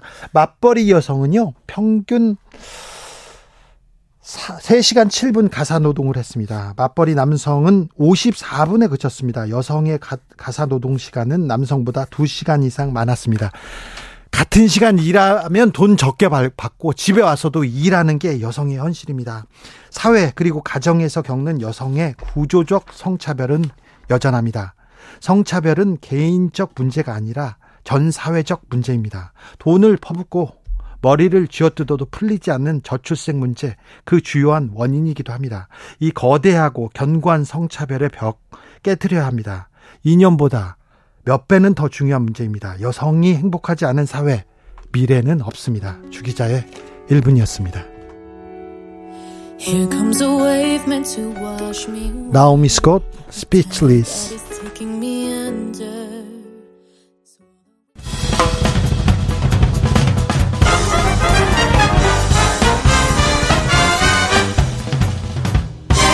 훅 인터뷰. 훅 인터뷰 이어가겠습니다. 정치가 사라지고 이념이 남아 있습니다. 그리고 단식이 남아 있고요. 어떻게 활로를 뚫어야 되는데 정의당은 어떤 생각을 하고 있을까요? 심상정은 어떤 생각으로 정치를 복원하려고 생각할까요? 정의당 심상정 의원 모셨습니다. 어서 오세요. 네, 안녕하세요. 네. 단식의 추억 심상정 있죠? 단식 몇 번 했죠. 네, 많이 했죠. 근데 그 제가 제일 많이 한 게 이제 2011년도에 네. 그 이제 한진중공업의 김진숙 씨가 아, 예. 마 기억하신 분이 네. 있을 거예요. 한 50m 크레인에서 네. 이제 사계절을 지내 버리는 바람에 네. 그래서 이제 노회찬 대표님하고 했는데 네. 그때 30일 했거든요. 30일이요? 네. 근데 그 원로들께서 30일 차에 오셔 가지고 예. 이제 단식 중단해라. 예. 그럴 때는 뭐 얼마라도 더 할 것 같았어요. 네. 근데 딱 중단하고 앰뷸런스 타고 나서 그냥 정신 나버렸습니다. 아, 네. 예. 그만큼 힘든 거고요. 또 건강 때문에 복식을 잘해야 된다고 그래서 철저히 했거든요. 네. 복식을. 그런데 그때 힘들었죠. 체력이 꺾이고 아직까지 회복이 안 됩니다. 그러니까요. 그만큼 힘든 거예요, 단식이. 단식이 그렇게 힘든다고 하는데 오늘 정의당 지도부가 아, 이재명 대표 단식 농성장 찾아서 그 이제 그만 거두시라 이렇게 중단 권유했습니다. 네. 네. 의원님도 보셨죠? 예, 그 이제 요즘 본회의가 있다 보니까 네. 매일 그 이재명 대표를 뵀는데 어제 보니까 많이 수척하시더라고요. 그래서 네. 안 그래도 우리 대표한테 빨리 찾아가 뵙는 게 좋겠다 그렇게 이야기를 했죠. 네. 그래서 음. 이 단식을 어떻게 끝내야 될 텐데 이게 절실한 투쟁이기도 한데 이거 걱정이기도 하고 뭐 참 지금 단식을 할 수밖에 없는 또 해야 하나 이런 얘기도 있는데요. 어, 태영호 의원이 그 농성장을 찾았더라고요. 네. 그 부분은 어떻게 보셨어요? 그, 그, 어제 그 태용호 의원이 대정부 질의할 때 제가 그 자리에 있었거든요. 네? 어, 이분이 북한에서 온 분이라 그런지 아주 선동적이더라고. 네. 근데 그, 그 대정부 질문 당시에 좀 소란이 있었던 거는 이제 이 태영호 의원이 후쿠시마 오염수 방류를 정적 호재로 활용하는 세력은 네. 북한의 노동당하고 네. 중국의 공산당하고 네. 이제 우리 대한민국의 민주당이다. 네. 그래서 이제 뭐 소란이 이렇습니다. 늘뭐 네. 어, 야유들이 많이 나오니까요. 네. 근데 이제 제가 좀 그 놀랐던 거는 음? 아니 그렇다고 해서 단지 8일차를 맞은 야당 대표가 가서 행패 부릴 자유가 있다면 네. 어? 그러면은 어 그런 저 선동에 네. 부적절한 선동에 또 뭐 품격이 품격 없는 선동에 품격 없는 야유를 할 만한 자유는 다 존중을 해야 되지 않냐. 네. 그런 말씀을 드리고 싶어요. 네. 근데 야당에서 단식에 나서면 여당에서 음. 가서 들여다보고 손 잡아주고 아 이렇게 합시다. 푸쇼 이렇게 손을 잡아주는 게 그동안 예의였는데 이번에는 그러진 않을 것 같아요. 근데 그걸 알면서도 단식에 나섰거든요. 근데 이제 그그 그 지금은 어떻게 되냐면 이제 정치가 황무지가 됐잖아요. 예. 그러니까 경쟁을 해서 상대를 이기려고 하는 게 아니고 네. 제거해 버리고 싶은 거거든요. 네. 지금 어, 그렇게 저, 이제 혐오 전쟁이 일어나고 있기 때문에 네. 어 근데 이제 아무리 전쟁이라도 그 협상을 하잖아요. 그게, 예. 그게 정치거든요. 네. 근데 예전에는 어 아무리 뭐뭐 뭐 여야 간에 그 긴장이 이제 넘치더라도 어떤 거는 있었냐면 비무장지대가 있었어요. 예. 그러니까 각 당의 뭐 전당대회 때 가서 축하해 준다든지 네, 네. 그다음에 이제 대통령이 해외 순방 갔다 오면 외교는 네. 뭐 초당적으로 협력해야 된다 해가지고 그 명분으로 불러들이든지 네, 같이 이렇게 예, 됐거든요. 그래서 저는 어 지금 윤석열 대통령이 에, 지금 1년 4개월 됐습니다. 예. 1년 4개월 됐는데 야당 대표를 한 번도 만나질 않았어요. 예. 그러니까 윤석열 대통령이 예. 에, 정치를 복원해야 된다 이런 말씀을 제가 꼭 드리고요. 예. 복원해야죠. 윤석열 검사에게 네. 에, 이재명 피의자를 만나라는 게 아니잖아요. 네. 대통령 윤석열이 야당 대표를 만나라는 거 아니겠습니까? 예. 지난번에 이재명 대표가 그 부친상에 조문 갔으니까 네. 이번에는 이제 아시아 순방 다녀오시면서 네. 어 이재명 대표에게 단식 풀라고 네. 권유도 하고 네. 영수회담 제안도 하고 밥도 함께 먹고 네. 그렇게 하시길 바랍니다. 윤석열 대통령이 정치 복원을 위해서 이재명 대표의 손을 잡아줘라. 그러면은 윤석열 대통령에 대해서 오 음, 국민들의 생각이 좀 달라지기도 할 텐데. 그러니까 지금 이제 그 서로에게 고개 숙이는 게 아니고 네. 국민들에게 고개를 숙이는 거죠. 예. 지금 정치가 실종돼서 제일 피해를 보는 게 국민 아닙니까? 네. 그러니까 정치를 복원하는 쪽에 국민들의 신뢰가 아 이제 부여될 겁니다. 네. 네. 과연 그렇게 단식의 끝이 아름답게 끝날까요? 음, 뭐 그건 결국은 또 뭐 국민의 에, 평가 몫으로 남는 거죠. 네. 그러니까 저희는 뭐 그게 제일 좋은 방법이다. 어, 정치의 순리라고 보기 때문에 말씀드린 거예요. 네네. 순리대로 갈까요? 네? 뭐 별로 그런 것 같지는 않습니다. 윤석열 대통령이 왜 이념을 들고 나왔을까요? 이념을 들고 나온 게 아니라 네. 이분이 이제 뭐 국가 지도자를 꿈꾸셨던 분은 아니잖아요. 본인이 네. 녹취 녹취에서도 나왔지만은. 네. 예, 그리고 이제 그렇다 보니까 뭐 이념이나 비전이나 이런 게 형성돼 있는 분이 아니었죠. 예. 그러니까 이념이 없었던 분이죠. 네, 네. 어, 그런데 에, 이제 새롭게 그 뉴라이트 이념이 이제 그 주입이 되니까 네. 어, 그러니까 이제 에, 뭐, 그게 전부인 줄 알 수 있는 거죠. 그래서 저는 제가 드리고 싶은 말씀은 뭐냐면 정치에도 이념이 꼭 필요합니다. 네. 중요한데 정치는 이 이념을 비전과 정책으로 풀어야 됩니다. 네. 어? 이념을 이념으로 말하는 게 가장 잘못된 일이라고 저는 봐요. 네. 뉴라이트인 것은 견해 차이라고 볼 수 있겠지만 네. 이념을 이념으로 어 국민들에게 주입하려고 하는 거. 네. 어 그것이 저는 가장 큰 윤석열 대통령의 오류다. 그렇게 말씀드리고 그렇게 해가지고 지금 민생이 이렇게 어렵고 네. 정말 나라가 엉망이거든요. 네네. 저가 네. 이제 지역구 다녀 보면은 다들 그래요. 이 나라 어디로 가는 거냐. 네. 어, 우리 심상정 의원이 좀 적극적으로 싸워주라 네네. 이런 말씀 하시는데 에, 그런 거는 지금 뭐 정치권에서 다뤄지지 않고 네. 뭐 지금 이념 전쟁 또 뭐 저 그 제 국방부 우리 박정훈 뭐 네. 단장 문제라든지 예. 또 홍범도 어 우리 에, 영웅 이전 문제라든지 네. 이런 것들이 이제 제기되니까 국민들이 어디 마음 둘 데가 없습니다. 네. 민주당 얘기도 조금만 할게요. 네네. 민주당 이재명 대표는 단식에 나섰고 그리고 당 내에서도 탄핵 이야기가 이렇게 어, 계속 나옵니다. 이 부분은 어떻게 보시는지요? 그러니까 아까도 말씀드렸지만은 지금 너무 힘들어요. 네. 뭐 장사 안 되고 그다음에 거리에는 지금 뭐 흉기 난동이 활보를 하고 그다음에 또 교사들 돌아가시면서 교육 무너지고 있고 네. 어 정말 그 이루 말할 수 없이 지금 민심이 흉흉하거든요. 네. 근데 이런 상태에서 아까 말씀하신 것처럼 그냥 이념 전쟁이나 던지고 여러 가지 지금 뭐어또 언론 어뭐 그 언론 장악 시도하고 이런 여러 가지 것들이 국민들에게 정말 못마땅하거든요. 네. 이제 이런 배경 하에서 저는 이제 뭐 탄핵 얘기들이 많이 나온다고 봅니다. 근데 네. 이제 중요한 것은 저희도 야당인데 네. 야당이 생각해야 될 거는 윤석열 정권의 저런 실정에 반사 이익도 사실은 어, 챙기지 못하고 있잖아요. 네. 어, 야당에 대한 어, 우리 국민들의 시선도 매우 싸늘하기 때문에 네. 에, 저는 이제 윤석열 정부를 야당으로서 제대로 견제하기 위해서는 네. 야당의 성찰 또 야당이 국민의 신임을 얻기 위한 필사적인 그런 어, 노력이 가장 중요하다 이런 말씀드립니다. 여기도 싫고 저기도 싫다 이런 사람들도 그래서 있습니다. 이제 저는 저, 탄핵이 예. 우리 국민들이 이제 이런 상태에서 보면 이제 야당이 그런 얘기를 하면 그걸 다 이제 극단적인 정쟁으로 보시는 거예요. 예? 그래서 이런 정치를 우리 국민들이 탄핵하고 싶어해요. 네. 예.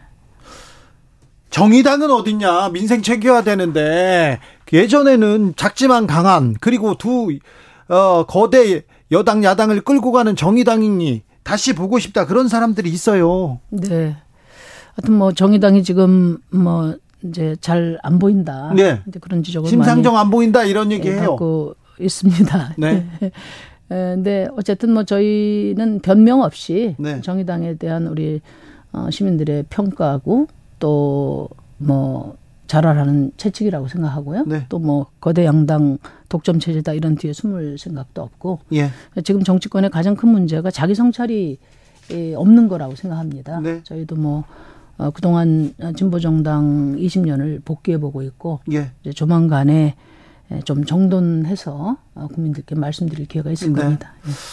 정의당이 잘해야 됩니다. 이제 예, 제3지대 얘기 나오는데 항상 제3지대 맨 앞에 그리고 가운데 서 있던 정의당인데 지금 정의당 지지자들조차도 정의당 의원조차도 뭐 다른 다른 뭐 길을 모색한다 이런 얘기도 있잖아요. 음, 그 다른 길을 모색하는 것이 아니라 정의당의 혁신을 통해서 네.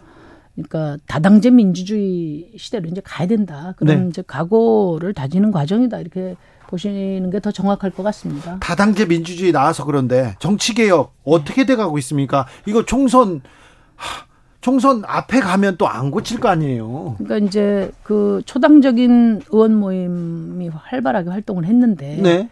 이제 6월부터는 이제 국회의장께서 철저히 네. 비공개로 양당 간의 협상 테이블을 만들어서 이렇게 진행을 해오셨기 때문에 왜 비공, 비공개로 합니까? 아, 그 제가 제가 드리는 말씀이에요. 지금 예. 정계 특위가 있는데 여기는 개점 위협 상태고 예. 철저히 비공개로 해서 뭐 어떻게 논의됐는지 잘 모르겠지만 어쨌든 지난번에 에, 국회 그 본회의 개회식에서 말씀하신 걸 보면 네. 소송거구제 그리고 어, 3개 권역별 비례제는 확 뭐 합의를 했다 이렇게 양당에서도 입장을 밝혔어요. 근데 가장 중요한 게 이제 결국 이번 선거제도 개혁의 핵심은 비례성 아닙니까? 네. 비례성을 어떻게 높이느냐가 가장 중요하다는 건 여야 아무도 말을 안 하는데 네. 그럼 비례성을 어떻게 높일 것인지에 대해서는 지금 말씀을 안 하고 있고 들리는 소문은 병립으로 가겠다. 네. 준연동형에서 병립으로 후퇴하겠다. 이런 이제 얘기만 썰로 돌아다닙니다. 네. 근데 이제 그 점과 관련해서 저희가 민주당에도 이야기를 했는데 민주당의 공식 입장이 뭐냐. 아, 이렇게 제가 그 물어봤고요. 어, 분명하게 말씀드리고 싶은 것은 어, 병립으로 회귀한다면은 현재 제도가 양당이 94% 의석을 차지하는 그런 그 선거법 구조입니다. 네. 그런데 지금 이야기한 것처럼 소선거구제 뭐 권역별 그다음에 병립으로 가면 99% 의석을 양당이 예, 차지하는 그런 구조로 퇴행하는 것이다. 지금 그러면은 94에서 99를 먹기 위한 그런 제도를 만들고 아니 있다면? 만약에 이제 지금 들리는 소문처럼 네. 병립으로 퇴행한다면은 네. 그래서 그것은 명백히 촛불 이전으로의 퇴행이다. 이런 말씀을 드렸고 예. 그렇다면 그렇게 엄청나게 사회적 정치적 비용을 들여가면서 준연동형이라는 비례제의 에, 일보 전진을 이뤄냈는데 에?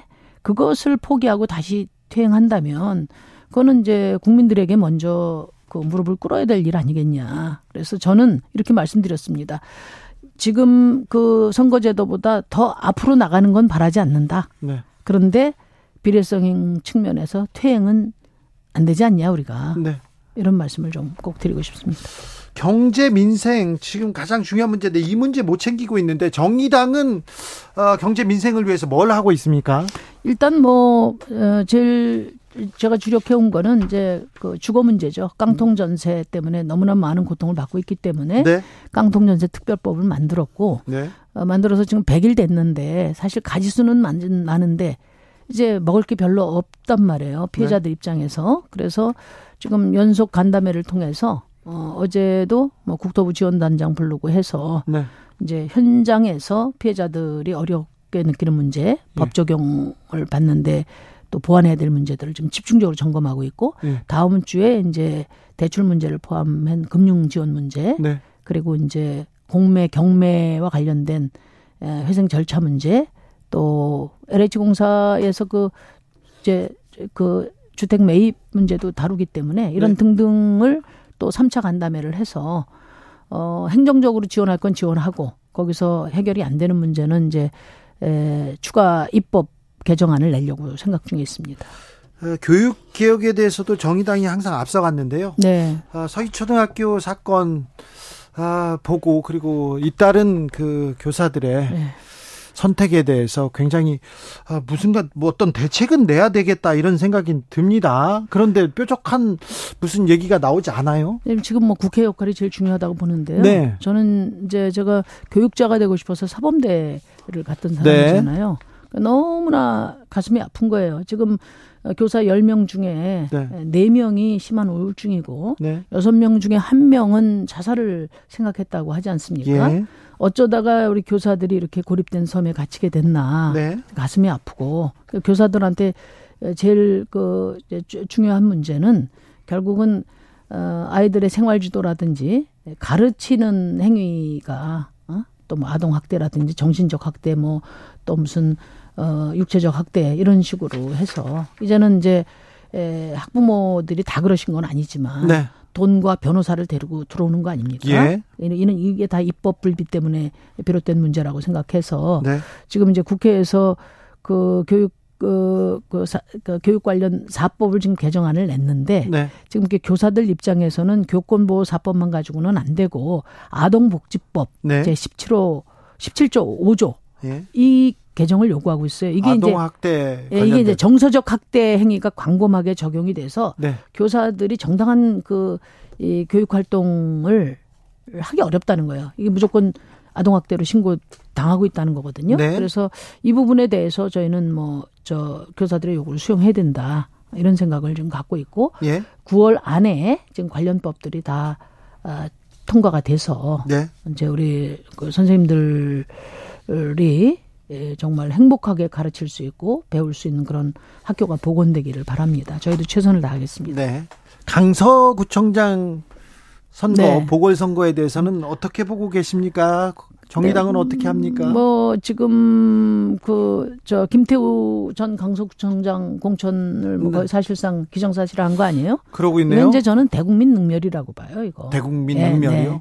그러니까 그리고 그 저 사면할 때도 뭐 네. 애당초 공천해줄 결심으로 핀셋 사면한 거 아닙니까? 뭐 대통령이 대통령이 그 말하자면은 선거운동 지원하는 그런 그 정치적 사면을 한 거예요. 어 그리고 저는 이제 이제 뭐뭐 뭐, 뭐 정당을 불문하고 예. 말하자면은 그 보궐선거 발생 원인 제공자를 다시 지금 보궐선거에 투입하는 건데 네. 에, 이번 선거가 검경 선거 구도로 네. 가면서 이 정략 계산만 남은 하여튼 이 막장극으로 가지 않을까 이런 우려가 있습니다. 네. 중요한 것은 구청장은 이제 강서구청장은 강서 어, 구민들의 예. 삶을 보듬는 일이 가장 중요하기 때문에 네. 저희 당에도 서울시 의원을 여기만 네. 권수정 후보 아주 똑부러지게 일할 후보를 지금 공천을 했고 예. 어, 좋은 성적을 위해서 최선을 다하고 있습니다. 네. 최근 언론계에서 벌어지고 있는 일은 어떻게 보세요? 특별히 그, 언론계에 또 관심이 많으신 이제 뭐 어, 시, 신앙님 위원장님은 이제 저도 잘 아는 분이고 네? 이번에 이제 좀 어, 굉장히 충격을 받았죠. 일단 뭐 1억 어, 6천5백만 원이 네? 예, 이제 수령된 사건과 관련해서는 국민들도 그렇고 또 뭐 주변 사람들도 그 자체로서 큰 충격을 받았을 거라고 생각합니다. 이분은 뭐 언론인으로서 굉장히 뛰어난 분이고 또그 그 평생 업적으로 그 책을 쓰셔서 네. 저도 그 과정을 잘 알고 있는데 어쨌든 뭐 상식적인 국민의 입장에서 책 세 권에 1억 6천이다. 이거는 뭐 어, 말이 안 되는 얘기거든요. 그리고 또 하나는 김만배라는 그 한 사람의 혀에 지금 온 대한민국이 휘둘리는 것도 정말 끔찍하다. 이것도 공의 유발이다. 이렇게 생각하는데 제가 진짜 주목하는 거. 네. 뭐 3일 전에 이 그 인터뷰 내용을 어떤 정책 의도를 가지고 선거를 선거판을 바꿀 의도를 했다 이렇게 해서 지금 난리가 나 있지 않습니까? 네. 그런 부분은 이제 수사가 잘 진행이 돼야 되겠죠. 근데 지금 이 인터뷰 허위 인터뷰라고 주장하는 이 사실을 지금 공개한 이유는 도대체 뭐냐? 네. 이것도 우리가 주목해 봐야 된다고 네. 봐요. 이게 지금 그 이동관 어 위원장이 네. 이제 임명되고 나서 뭐 KBS, MBC를 비롯한 언론 장악에 에 말하자면 칼자를 쥐어주기 위해서 어 지금 이 인터뷰가 또 어, 정치적으로 기능하고 있는 게 아닌가 하는 우려가 네. 크다는 말씀드립니다. 네. 대통령 지금 중국 어, 리창 총리하고 회담을 시작했습니다. 자, 윤 대통령 해외 순방 중인데요. 네. 윤 대통령의 외교는 어떻게 보십니까? 윤 대통령의 외교는 이제 철저히 그, 어, 뉴 라이트 사관에 입각해서, 어, 어, 그, 한미일 동맹을 지향하는 네. 아, 그런 큰 축을 중심으로 해서 지금 움직이고 있다. 그 과정에서 과연 대한민국의 국익이 경제적으로 또 안보적으로 어떤 어, 상황으로 나갈 것인지에 대해서 네. 다, 어떤 논의도 이루어지지 않고 있다는 점에 대해서 네. 매우 우려스럽게 생각하죠. 네. 마지막으로 네. 정의당을 사랑했는데 정의당만 보면 눈물이 나요. 그런 정의당 지지자들한테 한마디 해주세요. 어, 정의당은 어쨌든 지난 20년 동안 양당의 협곡 속에서 네. 뭐, 뭐, 제 표현입니다만은 피멍을 들어가면서 어, 그 제3의 길을 걸어온 정당입니다. 네. 사실 그동안 많이 후달리기도 하고 지치기도 했는데 지금 뭐 다양한 이런 그 정의당에 대한 어, 걱정과 비판이 내부에서 그 새로운 어, 당의 비전과 에너지로 어, 이렇게 승화될 수 있도록 최선의 노력을 다할 거고요. 아마 지금 뭐 국민들이 정의당이 뭐 여섯 석 가지고 엄청난 뭘 할 수 있다고 기대하지는 않겠지만 적어도 어, 구름이 거칠 때 그 노란 선명한 능선이 예, 좀 더 또렷하게 보이기를 바라고 계시다는 걸 저희가 잘 인식하고 있습니다. 함께 힘 모아서 어, 지금 이 어목한 시절에 정의당의 존재 이유를 에, 어, 잘 국민들에게 에, 보여드릴 수 있도록 최선을 다하겠습니다. 지금까지 정의당의 심상정이었습니다. 감사합니다. 네, 반갑습니다. 고맙습니다. 정치 피로, 사건 사고로 인한 피로, 고달픈 일상에서 오는 피로. 오늘 시사하셨습니까? 경험해 보세요. 들은 날과 안 들은 날의 차이. 여러분의 피로를 날려줄 저녁 한 끼 시사. 추진우 라이브.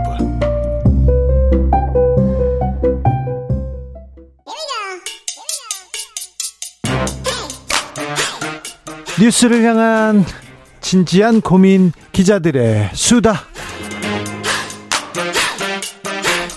라이브 기자실을 찾은 오늘의 기자는 경향신문 주간 경향의 송윤경 기자입니다. 어서 오세요. 예, 송윤경입니다. 반갑습니다. 오늘은 가습기 살균제와 폐암 연관성을 처음 인정한 그 얘기를 좀 더 해보려고 합니다. 네네. 가습기 살균제 벌써 12년이 됐어요. 12년 동안 피해자들은 네네. 어떻게 지내왔는지도 좀 알아봐야 되겠는데요. 음, 어떻게 지냅니까, 지금? 어, 제가 피해자 한 분하고 지속적으로 좀 연락을 하고 있는데, 최근에 좀 만나서 얘기 좀 해보자 음. 했더니 나오시기도 어려울 정도로 지금. 건강이 안 좋아요. 예, 건강이 많이 안 좋으시고. 네? 예, 제가 이제 나중에 얘기를 하겠지만, 이제 가습기 살균제 피해자들의 지난 12년간의 역사는 A급 피해자, 아닌 피해자로 정부 정부가 그리고 법원이 그렇게 이제 나누어 온 것에 대한 저항의 역 사라고 볼 수 있거든요. 아, 그래요? 예, 그래서 낙오된 피해자분들이 싸우는 과정이 굉장히 힘들었고 그 과정에서 좀 많이 마음이 다치신 분들도 많습니다. 피해자 규모가 어떻게 됩니까? 지금까지 신청한 사람이 한 700, 7,800여 명 되고요. 7,800명. 그, 예, 예. 그 중에서 이제 피해 구제 받은 사람이 한 5,041명 됩니다. 네? 예, 2천여 명 차이가 나죠. 이분들은 이제 그 중엔 불인정된 분들도 있고 아직 조사가 진행된 분들도 있습니다. 있습니다. 어, 어떤 이렇게 기준이 있었을까요? 이게 이제 피해 구제를 받았다는 것이 무엇이냐, 기준은 무엇이냐 이렇게 이제 궁금해 하실 텐데요. 네. 예, 이제 그 가해 기업으로부터 배부상을 받기까지는 이제 법적으로 좀 까다로운 네. 그, 예, 그 인정 과정을 거쳐야 되잖아요. 네. 근데 그 전에 이제 그 정부가 어느 정도 학자들한테 이제 용역을 줘서 네. 어느 정도의 상관성을 조사케 하고 이제 그 상당히 인정된다라고 판단이 되면 이분들에게 시급한 병원비, 간병비, 생활비 등을 지급해 했습니다. 이 돈은 거의 대부분은 가해 기업들이 부담을 하고요. 그래서 이분들 피해 구제를 받고 있으신 분들이 한 5,041명 정도 됩니다. 그렇습니다. 하지만 이분들은 아직 배보상을 받지는 못한 상태입니다. 네. 그 가습기 살균제 때문에 이런 그 질병을 갖게 됐다. 이걸 증명하는 길도 굉장히 쉽진 않아 보이는데요. 네, 네. 굉장히 어렵습니다. 그죠? 네, 네. 전문가라는 사람들이 당신이 언제부터 아팠는지 어떻게 알아? 그걸 또 피해자들이 개인이 증명하는 일은 매우 어려울 텐데요. 네, 네. 그런데 아 어, 굳이 근데 성분에 따라 기업의 유무죄가 갈렸습니까? 네, 이게 왜 이렇게 됐느냐를 네. 살펴보려면 2011년의 상황을 잠깐 살펴볼 합니다. 2011년으로 예, 2011년에 잠깐 돌아가 보겠습니다. 예. 2011년에 아산병원에 네. 한, 어, 한 7명 정도의 임산부가 폐가 그동안 보지 못했던 방식으로 폐가 굳는 임산부가 입원을 했습니다. 네, 그랬죠. 예. 그래서 이걸 보고 정말 이상하다 해서 이제 그 병원 측에서 질병관리본부에 역학조사를 해달라고 의뢰를 합니다. 네. 근데 그 역학조사라는 것은 일정한 인구 집단에서 발병한 질병의 원인을 추적하는 학문이고요. 네. 그래서 이것의 원인이 가습기 살균제라는 결론을 당시에 질병관리본부에서 내리죠. 네. 근데 그 당시에 역학조사와 별도로 동물 실험을 하게 됩니다. 예. 네, 실험주에다가 이제 해당 가습기 살, 그러니까 그 가습기 살균제 성분들을 이제 그 이제 투, 투입을 하더, 하거나 이제 흡입해 해가지고 어떤 결과가 나오는지를 봤더니 그 임산부, 임산부들에게서 나온 것과 같은 폐섬유화 증상이 나오더라. 그래서 동물 실험 결과가 좀 명확하게 나왔던 거죠. 그게 2011년이었습니까? 네, 2011년, 2011년, 2012년 정도의 네. 일입니다. 아 그때 일이 이렇게 명확하게 네네. 이렇게 나왔는데 그 다음부터 이렇게 왜? 예, 근데 문제는 음. 그때 실험쥐에게서 그 명확한 증상이 나온 성분이 있고 네. 아닌 성분이 있었습니다. 네.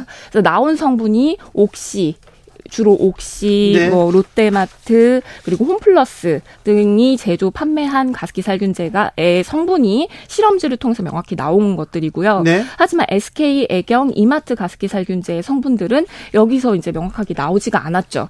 근데 이후에 이제 정부가 피해자를 구, 인정하면서 이 실험주에서 실험주에서 명확하게 나온 성분 위주로 하면서 이제 문제가 커지기 시작했는데요. 네. 근데 상식적으로 생각을 해보면 이제 피해자들이 호소 한 증상들, 피해자들이 내가 이런 질환을 겪고 있다고 신고한 증상 등을 등을 보면 애초에 최초에 이제 관심이 집중됐던 그 폐, 특정 유형의 폐 섬유화는 아주 일부 이미 나중에 드러납니다. 10여 년에 걸쳐서 네. 걸치는 기간 동안. 근데 당연한 것이 실험주는 인간이 아니잖아요. 네. 네. 그리고 그 이 가습기 살균제는 흡입을 하기 때문에 폐나 기관지뿐만 아니라 전신에 영향을 미칠 수 있거든요. 그죠? 예. 그렇기 때문에 이게 상식적인 건데 돌이켜 보니 그때는 그 특정 유형의 폐 섬유화 굳는 그것만 동물 실험에서 확인됐다는 거기에 이제 너무 꽂혀가지고 그 그것에 딱 부합하는 피해자들만 좀 이제까지 제대로 배부상을 받은 측면이 있습니다. 그래요. 게다가 네. 그 네. SK 애경 이마트 가습기 살균제의 경우에는 이제 가해 기업들이 무죄를 선고받았고요. 맞아요. 예. 그러면서 네. 이게 진상 규명이 또 네. 멈췄는데. 그리고, 네, 네. 그리고 현재 어 2심이 이제 항소심이 진행 중입니다. 만약에 이 사건이 미국에서 있었다면 아마 기업체에서 한 사람한테 수백억씩 배상을 하지 않았을까 그런 음. 생각도 좀 해봤습니다. 아마 아, 파산했겠죠. 그렇죠. 예, 예. 회사는 파산하고 네. 개인에게 개인에게. 예, 예. 아까 제가 역학조사 말씀을 드렸는데요. 미국에서는 역학 그러니까 동물 실험쥐가 아니라 사람을 대상으로 한 조사를 면밀히 해서 네. 이것의 인과성을 인정할 수 있도록 이제 굉장히 공부도 열심히 하고 그래서 인정할 수 있도록 판례를 발전시켜 오고 있습니다. 그렇죠. 그런데 예. 우리나라에는 사실 네. 서울대 교수님 기업체에서 조사해달라고 하니까 거짓으로 이렇게 조사 보고서 내고 그분 구속됐다가 나와가지고 잘 살아요. 아주 잘 삽니다. 그렇군요. 네. 12, 지난 12년의 역사는 피해자가 아, 피해자가 싸워온 역사 이런 네네. 말을 했는데요. 네네. 좀 12년 동안 좀 달라지고 있는 부분이 있습니까? 그나마 이제 싸워왔기 때문에 네. 이게 좀 진전된 부분도 있습니다. 이제 네. 최근에 어 그 폐암이 피해 질환으로 인정을 받게 됐다는 뉴스 보셨을 거예요. 그렇죠. 저희가 크게 했어 예, 보도했어요. 예, 예. 이게 어쨌든 피해자들이 계속 요구하고 이제 시민들이 계속 압박을 해서 정부가 이제 관련 연구를 계속 해온 것의 결과이거든요. 네. 그래서 피해 질환이 제가 최초에 말씀드렸던 특정 유형의 나중에 폐섬유화에서 뭐 천식이라든지 폐렴이라든지 이제 갖가지 여러 질환들로 지금 확대되고 있는 그 속에 이제 하나 그 맥락 속에 뉴스라고 보시면 될 것 같고요.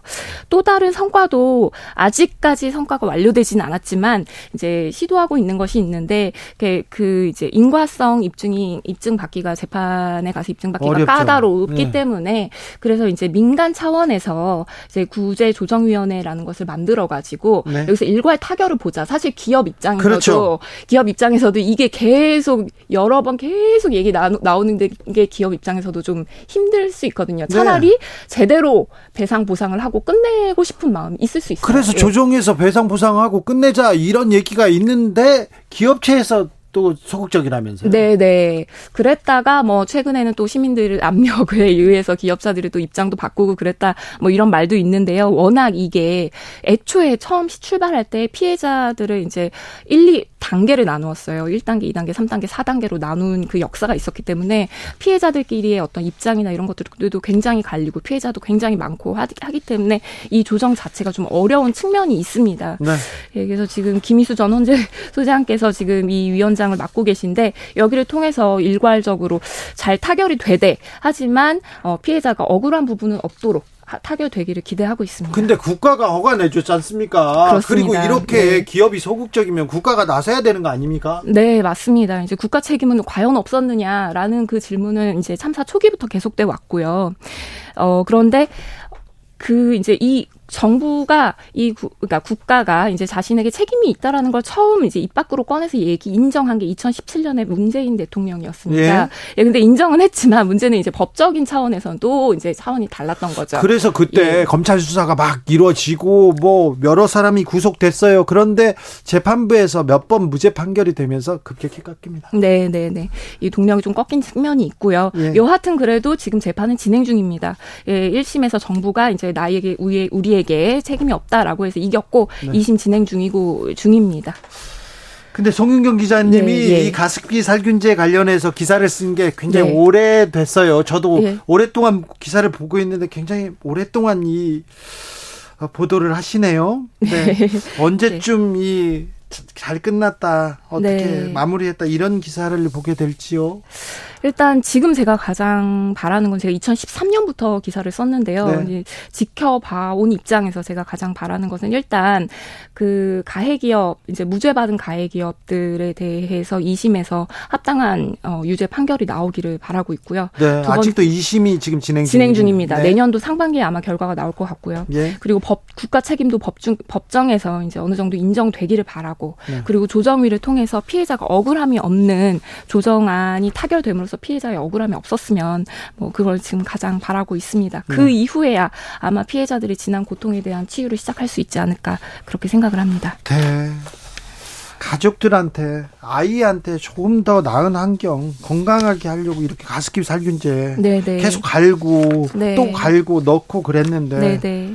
그게 이렇게 사람들한테 하, 그리고 기업 이 돈을 네. 위해서 이 사람들의 건강을 이렇게 해치는 그리고 지식이라는 교수들 어떻게 네. 했는지 정부는 이렇게 왜 이렇게 무감한지 10년 넘게 지났는데 아무튼 기자님 고생 많으셨습니다. 네, 네, 네. 오늘 말씀 감사합니다. 네, 예. 말씀 잘 들었습니다. 송윤경 기자였습니다. 감사합니다. 감사합니다. 교통정보센터 다녀오겠습니다. 임초희 씨.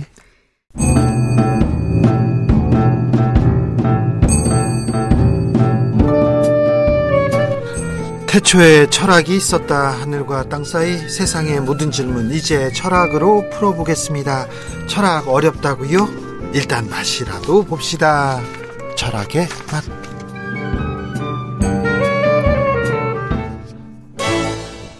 정치 철학자 김만곤 박사 어서 오세요. 예, 안녕하세요. 김만곤입니다. 조형근 소셜랩 접경지대 소장 어서 오세요.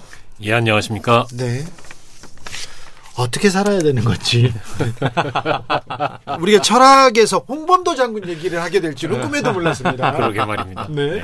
홍범도 홍, 예, 장군의 사상. 정, 예, 정체성에 대해서 이렇게 사상적 정체성에 대해서 이야기하게 될지는 정말 몰랐습니다. 그러게요. 예. 네. 예. 아니 이게 사실 홍범도 장군 같은 경우에는 이게 뭐 이게 좌파든 우파든 뭐 저는 입이 하위를 본 국가적 인물이라고 생각을 했었습니다. 아, 국가적 독립 영웅 예, 예, 독립 영웅이고 거기다 박정희 대통령이 또 건국 훈장까지 준 분인데 네, 딴 분도 아니고 네. 이렇게 준 분인데 이걸 다시 사상적 정체성을 어, 문제를 어, 시비를 삼아서 다시 이게 또 가지고 온다면 야 대한민국 이 땅에서 이게 그 시대 때 자유로울 수 있는 사람이 얼마나 될까라는 네. 생각도 들고요. 그리고 또 뭐 이게 윤미향 의원 같이 또 일본 조청령 행사에 참석했다고 이게 국가 뭐 국가보안법 위반이다라고 하는데 사실 이게 이게 알고 보면 통일부도 말했는데 이게 남북 교류 협력법 뭐 구조의 2, 제30조 이런 거 따라가서 보면 그냥 가태료 부과 대상이라고 이야기하고 있거든요. 아, 그냥 예. 통일부도 그렇게 이야기하는데 이런 정도의 일을 가지고 마치 반국가 단체 만나서 국가를 전복하는 일이라도 일어나는 것처럼 이렇게 과장하고 그리고 사실 이 행사 자체가 간토 대지진 때문에 목숨을 잃었던 조선인들을 기린 행사인데 그렇죠. 그 행사 자체는 그냥 아예 딱 접어두고 또 안 보이게 만들고. 저 청년. 예, 예. 그거만 딱 강조해서 이렇게 하는 것 자체가 참 이게 진짜 1970년대가 다시 돌아왔다라는 느낌이 좀 듭니다, 정치적으로는. 음. 예. 저는 요번 사태들 쭉 보면서 든 느낌이 예, 한마디로 평지풍파 자중질환 이런 생각이 들더라고요. 네. 이 건이 보수 진보를 따질 문제가 아닌 것이 그렇죠. 예. 홍범도 장군에게 훈장을 추서했던 거는 우리 박정희 전 대, 통령이고 그 다음에 이 사실 홍범도 장군 흉상보다 훨씬 거대하고 비싼 홍범도함 예. 해군 잠수함 아닙니까? 그이 해군 잠수함에 홍범도함이라는 이름을 붙인 게 2016년 박근혜, 박근혜 정부입니다. 아, 그런데 네. 지금 이름도 바꾼답니다. 아니 그러니까 그래서 지금 그걸 바꾼다고 국방부가 해군에서는 아 이게 무슨 일이냐고. 네. 안 된다고 맞서고 이러면서 이게 한마디로 말하면 나라 우리가 이걸 왜 이걸 갖고 싸워야 되는지. 모르는 예. 폭넓게 합의를 했던 일에 예. 대해서 이걸 예. 다 뒤집고 예. 뭘 하겠다는 것인지 보수가 맞는지 제가 예. 이명박 정부 때 열심히 취재할 때 예. 취재할 때 잘못하는 사람들한테 가지 않습니까? 가가지고 이렇게 취재하러 갔더니 빨갱이 기자가 왔네 이렇게 경찰에 신고를 하는 거예요. 빨갱이 기자가 왔다고. 아니 당신 잘못해가지고 왔지 빨갱이 기자냐. 그런데 그때 류, 류라이트 사관이 막 깃발이 네. 펄럭일 때였어요. 네. 음. 지금 그러는 것 같아서. 네. 네. 굉장히 아쉽 고 음. 안타까운 일인데 한국 사회에서 원래 뉴라이트라고 하는 것이 일종의 사회 운동으로 네. 출범을 했을 때는 예전의 보수 보수 우파가 사실 뭐 흔히 말할 때 아스팔트 보수라고 그래서 네. 아. 너무 극단적인 반공을 추구하고 그 과정에서 인권을 무시하고 독재를 옹하고 그래서 참 문제다. 우파가 혁신해야 된다. 네. 그 인권과 민주주의를 옹호하는 우파가 되는데 이런 취지로 네. 원래는 출발했거든요. 예, 원래 이게 시작했을 때 이 뉴라이트가 이게 그 되게 유명한 이 논쟁이 여기 뉴라이트의 대표적인 사상가가 안병직 선생이잖아요. 아, 네. 이 안병직 선생과 조갑제 그 당시에 어, 대표가 이 논쟁을 벌인 게 있어요. 그때 이게 핵심은 뭐였냐면 안병직 대표는 이제 보수가 반공주의 이런 거 내려놔야 된다. 예. 아, 종북 세력 우리가 이거 추종하는 건 문제지만 반공은 내려놔야 된다. 이런 무작정적인 반공 이런 거 하면 안 된다 그랬고 그러면서 또 조갑제 대표는 아니다. 이게 안병직이 틀렸다. 무슨 소리냐. 반공 더 해야 된다. 어, 더 강해야 된다. 이렇게 해서 그때 뉴라이트가 그 이야기를 하는 바람에 그 이야기 그 전에 사람들이 다 올드라이트라는 이름이 돼버렸어요. 예. 그래서 확 대립각이 서로 섰을 정도였거든요. 네. 그래서 이제 그땅 그 당시만 해도 이게 반공주의 이런 것과는 완전히 결별하고 예. 그렇죠. 뭔가 새로운 이야기를 하자는 게 21세기에 걸맞는 정말 예. 좀 새로운 우파가 되겠다고 하던 분들이 많았는데 자 사라졌어요. 이미 공산주의하고 민주주의 체제 경쟁 끝났잖아요. 네. 누가 자 북한에 가 가 막 이렇게 떠밀어도 안 갑니다. 북한 제가 이그 어, 노무현 아. 정부 시절에 북에 이렇게 취재도 가고요. 다른 일로도 가고 취재 갔을 때 이렇게 했지 않습니까? 북에서도 한국에서 넘어올까봐 혹시 이쪽으로 귀순할까봐 걱정하고 있어요. 귀찮다고. 이미 다 알고 있어요. 그리고 음. 넘어가지 않을 거라는 것도. 그래서 이제 체제 경쟁도 다 끝났고 음. 이제 뭐 조총련 그런 거 뭐 북한에 음. 있는 사람들 아 저 사람들한테 뭐 교화되거나 감화되거나 간첩한테 뭐 어, 포섭되거나 이런 일은 이미 끝났다 생각했는데요. 음. 뭐 저는 진짜 이게 왜 이런 일이 일어나는지는 잘 모르겠지만 지금 현재 이제 국가가 뭔가 현실적인 것들이나 이런 것들을 보는 게 아니라 이데올로기를 보기 시작했잖아요. 예.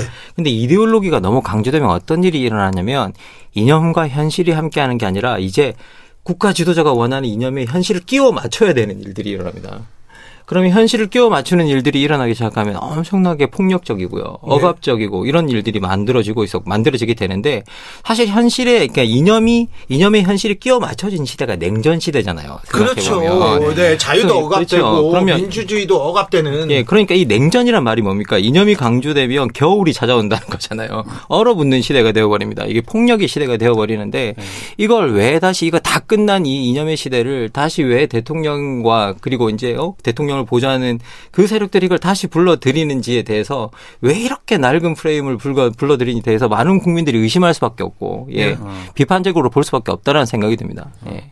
그 사실 국가가 특정한 이념에 기초해야 된다. 특정한 이념을 우선시해야 된다. 그리고 다른 이념들은 배제해야 된다. 이런 식의 믿음은 이 원조가 있거든요.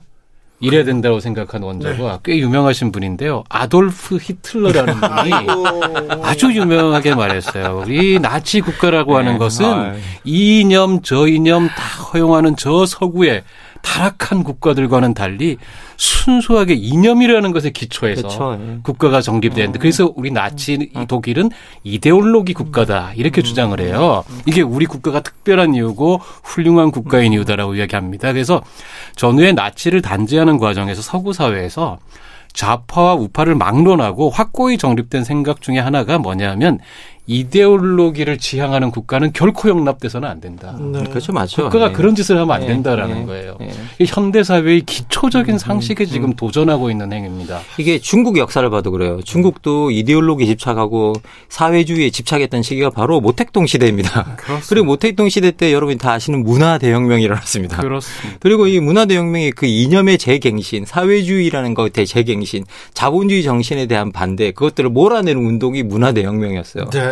그런 식으로 우리가 이념에 집착하기 시작하면 그 시대는 폭력적으로 변할 수밖에 없고 우리가 생각이 다른 사람들을 색출할 수밖에 없고 그런 색출하는 과정 속에서 반드시 다른 생각을 하는 사람 세계에 있기 마련이고 네. 그러면 그 시대가 정말 어, 아까도 말씀드렸듯이 얼어붙는 시대가 될 수밖에 없다라고 말씀드리고 싶습니다. 4, 50년대 이데올로기가 뭐 창궐했었죠. 음. 그리고 6, 70년대까지 지배했는데 그 이후에는 통치념이 이념으로 이념을 이렇게 삼는 그런 지도자는 본 적이 없다 이렇게 지적하는 정치 전문가들도 있던데 왜 지금 이념일까요? 왜 지금 자유민주주의를 외칠까요?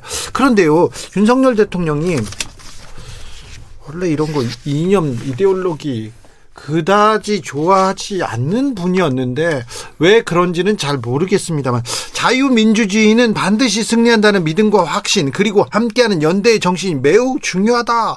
반국가 행위에 대해서는 단호하게 이렇게 얘기하는데 어떻게 보십니까? 자유민주주의 반국가 행위 세력. 우리 뭐 김만권 선생님 전공 분야라 제가 말씀드리기로 아 그럼 전공 분야는 아니, 아니 말씀해 네, 네, 아니 그 이제 뭐. 그 자유주의 정치 사상 하면 저희가 칼포퍼라는 분 얘기 안 할 수가 네, 없잖아요. 네, 열린 사회와 그 적들이라고 적들, 네. 하는 정말 우리 자유주의 네. 우파가 너무나 정말 음. 숭상하는 음. 책이고 전체주의 비판하는 책입니다. 근데 이분이 제일 강조하는 게 이게 왜 닫힌 사회, 전체주의 사회는 왜 문제냐 특정 이데올로기를 강요하기 때문이라는 맞아요. 거거든요. 네. 열린 사회의 가장 큰 특징은 특정한 이데올로기의 우월성을 강조하지 않는 것이 열린 사회입니다. 네. 왜 열린 사회를 닫으려고 하시는지 음, 음. 정말 안타깝습니다. 자유주의에 가장 반하고 있습니다. 음. 저는 지금 현재 뭐 저는 사실은 자유주의 전공자입니다. 아, 예, 그래요. 네. 제가 써, 뭐 첫, 썼던 첫 번째 책도 자유주의에 관한 책이었고요. 예. 자유주의 정치 철학을 정리한 책이었고 그리고 저가 20대 때는 대학에서 자유주의자들이 생활이 정말 힘들었습니다. 어, 그때도 자유주의자였기 때문에 네. 항상 제가 그뭐그 뭐 그 부분에 대해서는 뭐 항상 말할 때 이제 뭐 자신 있게 말할 수 있는데요. 지금 일어나고 있는 현상이 제가 봤을 때는 가장 반자유적인 현상이다라는 것들이고요. 왜냐하면 생각이 다른 사람과 이야기를 할 수 없다. 입장이 다른 사람과 이야기를 할 수 없다. 이념이 다른 사람과 이야기를 할 수 없다. 이거는 근대 정치 자체에 반하는 태제입니다. 왜냐하면 왜냐하면 모든 근대 사회라는 건 우리가 지금 살고 있는 민주주의 사회라는 건 서로가 다 다른 이익을 가지고 있습니다. 다른 그러면. 생각을 하고 있고 있죠. 그러면 기본적으로 정치라는 것들은 서로 다른 입장, 서로 다른 이익이 다른 수준에 있는 걸 서로 이게 중재하려고 하는 활동이기 때문에 예? 이거는 어떻게 순수해질 수가 없습니다. 뭐가. 예. 근데 모든 이념을 추구하게 되면 이념의 순수성에 빠지게 되고요. 예. 그 이념의 순수성에 빠진 사람들은 반드시 포괄적으로 변합니다. 그리고 이제 지금 홍범도 장군께서 뭐 소련 공산당에 입당했다. 네. 소련 공산당에 입당하고 충성했던 사람을 어떻게 육사에 흉상을 세워두느냐 네. 뭐 이런 이야기를 하고 그러는데 저희가 역사라는 거를 맥락을 이해해야 되는 거잖아요. 그렇죠. 예. 너무 당연한 이야기지만 그 시절에 해외 독립운동가들 중에 상당수가 소련 공산당, 중국 공산당, 중국 국민당에 입당해서 싸웠습니다. 아니 저기 예. 북한에서 처음에 포스로 이렇게 포스로 음. 독립운동을 하다가 일본군한테 밀려서 만주로 그렇죠. 갔다가 또 밀려가지고 소련까지 갔어요. 그렇죠. 음. 그래서 사실은 철저한 반공주의자로 유명한 처칠, 음. 처칠 소상이 정말 반공주의자인데 이 사람이 2차 대전 때는 스탈린하고 손잡고 싸웠던 거잖아요. 공산주의하고 네. 전체주의하고 그때 싸웠어요. 네, 전쟁했어요. 이 시절에 정말 소련 인민을 도와야 된다라고 음. 막 연설을 해요. 절절히. 음. 그러면서 근데 미국도 마찬가지 아닙니까? 일화가 있는데 1944년에 토스카니니라는 굉장히 전설적인 지휘자가 음.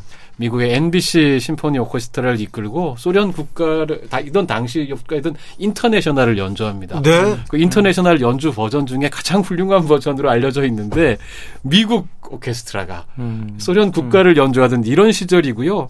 그 시절에 이 사람들이 싸울 때 그 한편에 홍범도 장군이 있었던 거고. 네. 그 사람들을 한편으로 만든 게 바로 독일, 이탈리아, 일본 이런 전체주의, 전체주의, 네. 군국주의 이런 나라들이었거든요. 그 지금 그쪽 편에 섰던 분들이 당시에 박정희나 백선엽 이런 분들이에요. 음. 그래서 이게 시대가 그랬던 것입니다. 음. 그게 바뀐 것은 이후에 냉전 시작되면서 바뀐 거기 때문에 그 이후의 잣대로 그 시절을 평가하면 안 된다는 것이죠. 이게 말도 안 되는 뭐 잣대라고 할 수 있고요. 실제 그리고 또 홍범도 장군 같은 게 또 우리 역사에서 보면 북한 공산당 정권 수립이나 뭐 6.25 전쟁과도 상관이 없잖아요. 43년도에 43년대 돌아가셨으니까 아무 상관도 없어요. 그러니까. 그리고 뭐 빨치산이 뭐니 뭐 이상한 말도 다 나오는데 사실 이게 2차 대전 때 나치를 제일 괴롭혔던 게 러시아의 빨치산들이었습니다. 나치 소련이 이게 그, 뭐, 그 독일군이 소련 진군할 때 이게 가장 가로막히고 가장 뒤에서 계속 습격하고 그래서 가장 고통받게 만들었던 게 이게 어떻게 보면 러시아 빨치산들이었고요. 그래서 실제로 여기서 보면 2차 세계 대전 대전 역사 뭐 전쟁사를 하시는 분은 다 아실 겁니다. 소련의 승리, 그 연합군의 승리에 혁혁한 공을 세웠던 집단 중에 또 하나입니다. 이게 네, 생각해 보면 네. 예. 그래서 우리가 이걸 너무 그냥 단어 하나 딱 놓고 이건 나쁜 거, 이건 뭐 이걸 보지 말고 뭔가 역사적 맥락을 보고 뭔가를 이야기를 해야 되고 맥락 속에서 좀 음. 이해를 해야 되고 그리고 지금 이게 정말 그렇게 하나의 맥락을 보지 않고 딱딱딱 라벨을 붙여서 넌 누구, 넌 누구, 넌 누구 이걸 규정하기 시작하면 그때부터는 우리가 역사를 배우는 이유도 없고 음. 역사를 배우 역사 속에서 가정 교훈을 뭐 만드는 이유도 없고 그냥 어느 순간인가 내 인생에서 어떤 시대에서 뭐 하나의 선택이 그냥 평생에 뭔가 나의 그 아무 맥락 없는 어떤 그런 평가를 가지게 되, 고 그런 것들 역사적 평가로 남는 남아서 후대의 사람들에게 비난받고 이런 것들이 반복된다고 한다면 이게 이게 정 정말 그런 사회를 올바른 사회라고 볼 수 있는지 음. 저는 잘 모르겠습니다. 아 그리고 정말 용어도 좀 잘 써주셨으면 좋겠어요. 공산 전체주의가 뭡니까? 전체주의자들이 제일 열심히 사냥했던 사람들이 공산주의자들입니다. 네, 전체주의에 가장 반대한 사람들이 공산주의자이기도 하고요. 네. 전쟁을 했는데 네. 그리고 계속 강조하지만 북한이 공산주의 아니잖아요. 아이고 뭐 공산주의로 부를 수가 없죠. 부를 수 없죠. 네. 사회주의도 아니고요. 네. 아 독재자들인데. 저는 사실 제일 안타까운 게 이렇게 이념 전쟁이 벌어지게 되면 제일 피해를 보는 게 서민들 사회적 약자들입니다. 이게 이념 가지고 하다 보면 서로가 이념 논쟁을 붙이고 그런 우리 서민과 약자들의 삶을 개선할 수 있는 수많은 정치 의제들이 많잖아요. 아, 사라졌죠. 그쵸? 다 사라져 이렇게 다 사라져 버려요. 그 중년부층 불평등 좀 정말 안타까운 게 뉴스를 진행하는 사람으로서 네. 지금 몇 번의 논쟁들 있지 않습니까? 네. 거의 불필요해요. 민생과 음. 경제, 이 국가 발전을 위해서. 음. 그런데 이 이념으로 지금 몇 줄을 또 까먹고 있습니다. 그러니까 사실 자유주의 관점에서 보면 개인이 이 광장에서든 어디에서든 이런 이념의 깃발을 휘두르고 주장하고 강조하는 것 개인의 자유입니다. 그런 그렇죠. 권리 보장해야죠. 네. 근데 국 국가가 그런 신념에 의해서 주도돼서는 안 됩니다. 음, 국가는 국가는 이런 것들을 폭넓게 허용하고 네. 사상의 자유 경쟁 시장을 만들어주고 음, 음. 그것을 통해서 우리 사회가 우리 세상을 좀 더 폭넓게 볼 수 있게 만드는 그런 긍정적인 음, 음. 효과도 있는 것이거든요. 음. 그런 점에서 이념을 가지고 얘기하는 것 자체가 잘못은 아니에요. 얘기할 수 있습니다. 근데 국가가 국가 권력이 나서서 집권자들이 특정 이데올로기가 오르니까 우리 국가가 이걸 위해서 절로 가야 된다. 이리로 가야 된다. 거기에 약간 어긋나는 사람들은 전부 다 배제해야 된다. 이런 식으로 나서는 것은 그 국가적으로 정말 큰 불행이고 무엇보다 정말 시급한 우리 사회의 힘들고 어려운 사람들의 삶을 개선하는데 하등 도움이 안 될 뿐만 아니라 거기에 반하는 것이죠. 음. 뭐 그리고 우리나라 같이 근현대사가 너무 복잡한 국가들, 이념으로 갈등을 겪었던 국가들, 그러면 좌우파 갈등을 겪고 진보와 희생이, 그 희생이 컸던 그런 국가들에서는 이렇게 홍범도 장군처럼 어떻게든 좌우파가 다 합의 본 이런 역사적 사안에 대해서는 다시 건드리면 안 되는 것 같아요. 너무 합의가 보기 힘든 일인데 그런 것들을 합의를 봐서 우리가 홍범도 장군을 독립 영웅으로 이제 추대하고 그리고 우리 그런 어뭐 홍범도 함 이름도 정하고 뭐다 네. 그렇게 한 건데 그걸 다시 낡아 빠진 프레임으로 들고 와서 이런 이야기를 하는 거 이거 정말 어떻게 보면 다음지가 저는 재외 동포들한테 미안함이 들더라고요. 음, 저 독립운동가라고 네. 영웅이라고 이렇게 모셔왔는데 그렇죠, 그렇죠. 그렇죠. 자, 철학의 맛 마침표 찍어보겠습니다. 자, 소장님과 박사님의 결정적 한마디는 뭘까요? 2023년으로 돌아오십시오. 아, 그렇죠. 지금 철 지났다, 철 지난 레코드판 한두 번인데 이것도 그런 얘기 계속됩니다. 소장님의 결정적 한마디는요? 이념 전쟁에 몰두하다 보면 서민들만 힘들어집니다. 네. 저 힘들어요. 네. 네. 다 힘들어요. 음. 힘들다는 사람들이 너무 많은데 예, 예. 아그 목소리에 조금 귀를 기울이는 그렇게. 게 예. 이게 그 지도자고 이게 철학 아닙니까? 맞습니다. 이 시대 때 저희들이 철학이 해줄 수 있는 그런 일인데 저희들이 잘못하고 있어서 죄송합니다. 얼른 사과하세요. 네, 철학자들이 사과하세요. 예. 어찌 좀 다독다독하고 어찌 이, 이 험한 세상, 이 어려운 세상 어떻게 살아야 될지 철학으로 좀 풀어봐야 되겠습니다. 자, 김만곤 박사님, 조영근 소장님 오늘도 감사했습니다. 네, 고맙습니다. 네, 감사합니다. 주진우 라이브 여기서 인사드립니다. 저는 내일 오후 5시 5분에 돌아오겠습니다. 지금까지 주진우였습니다.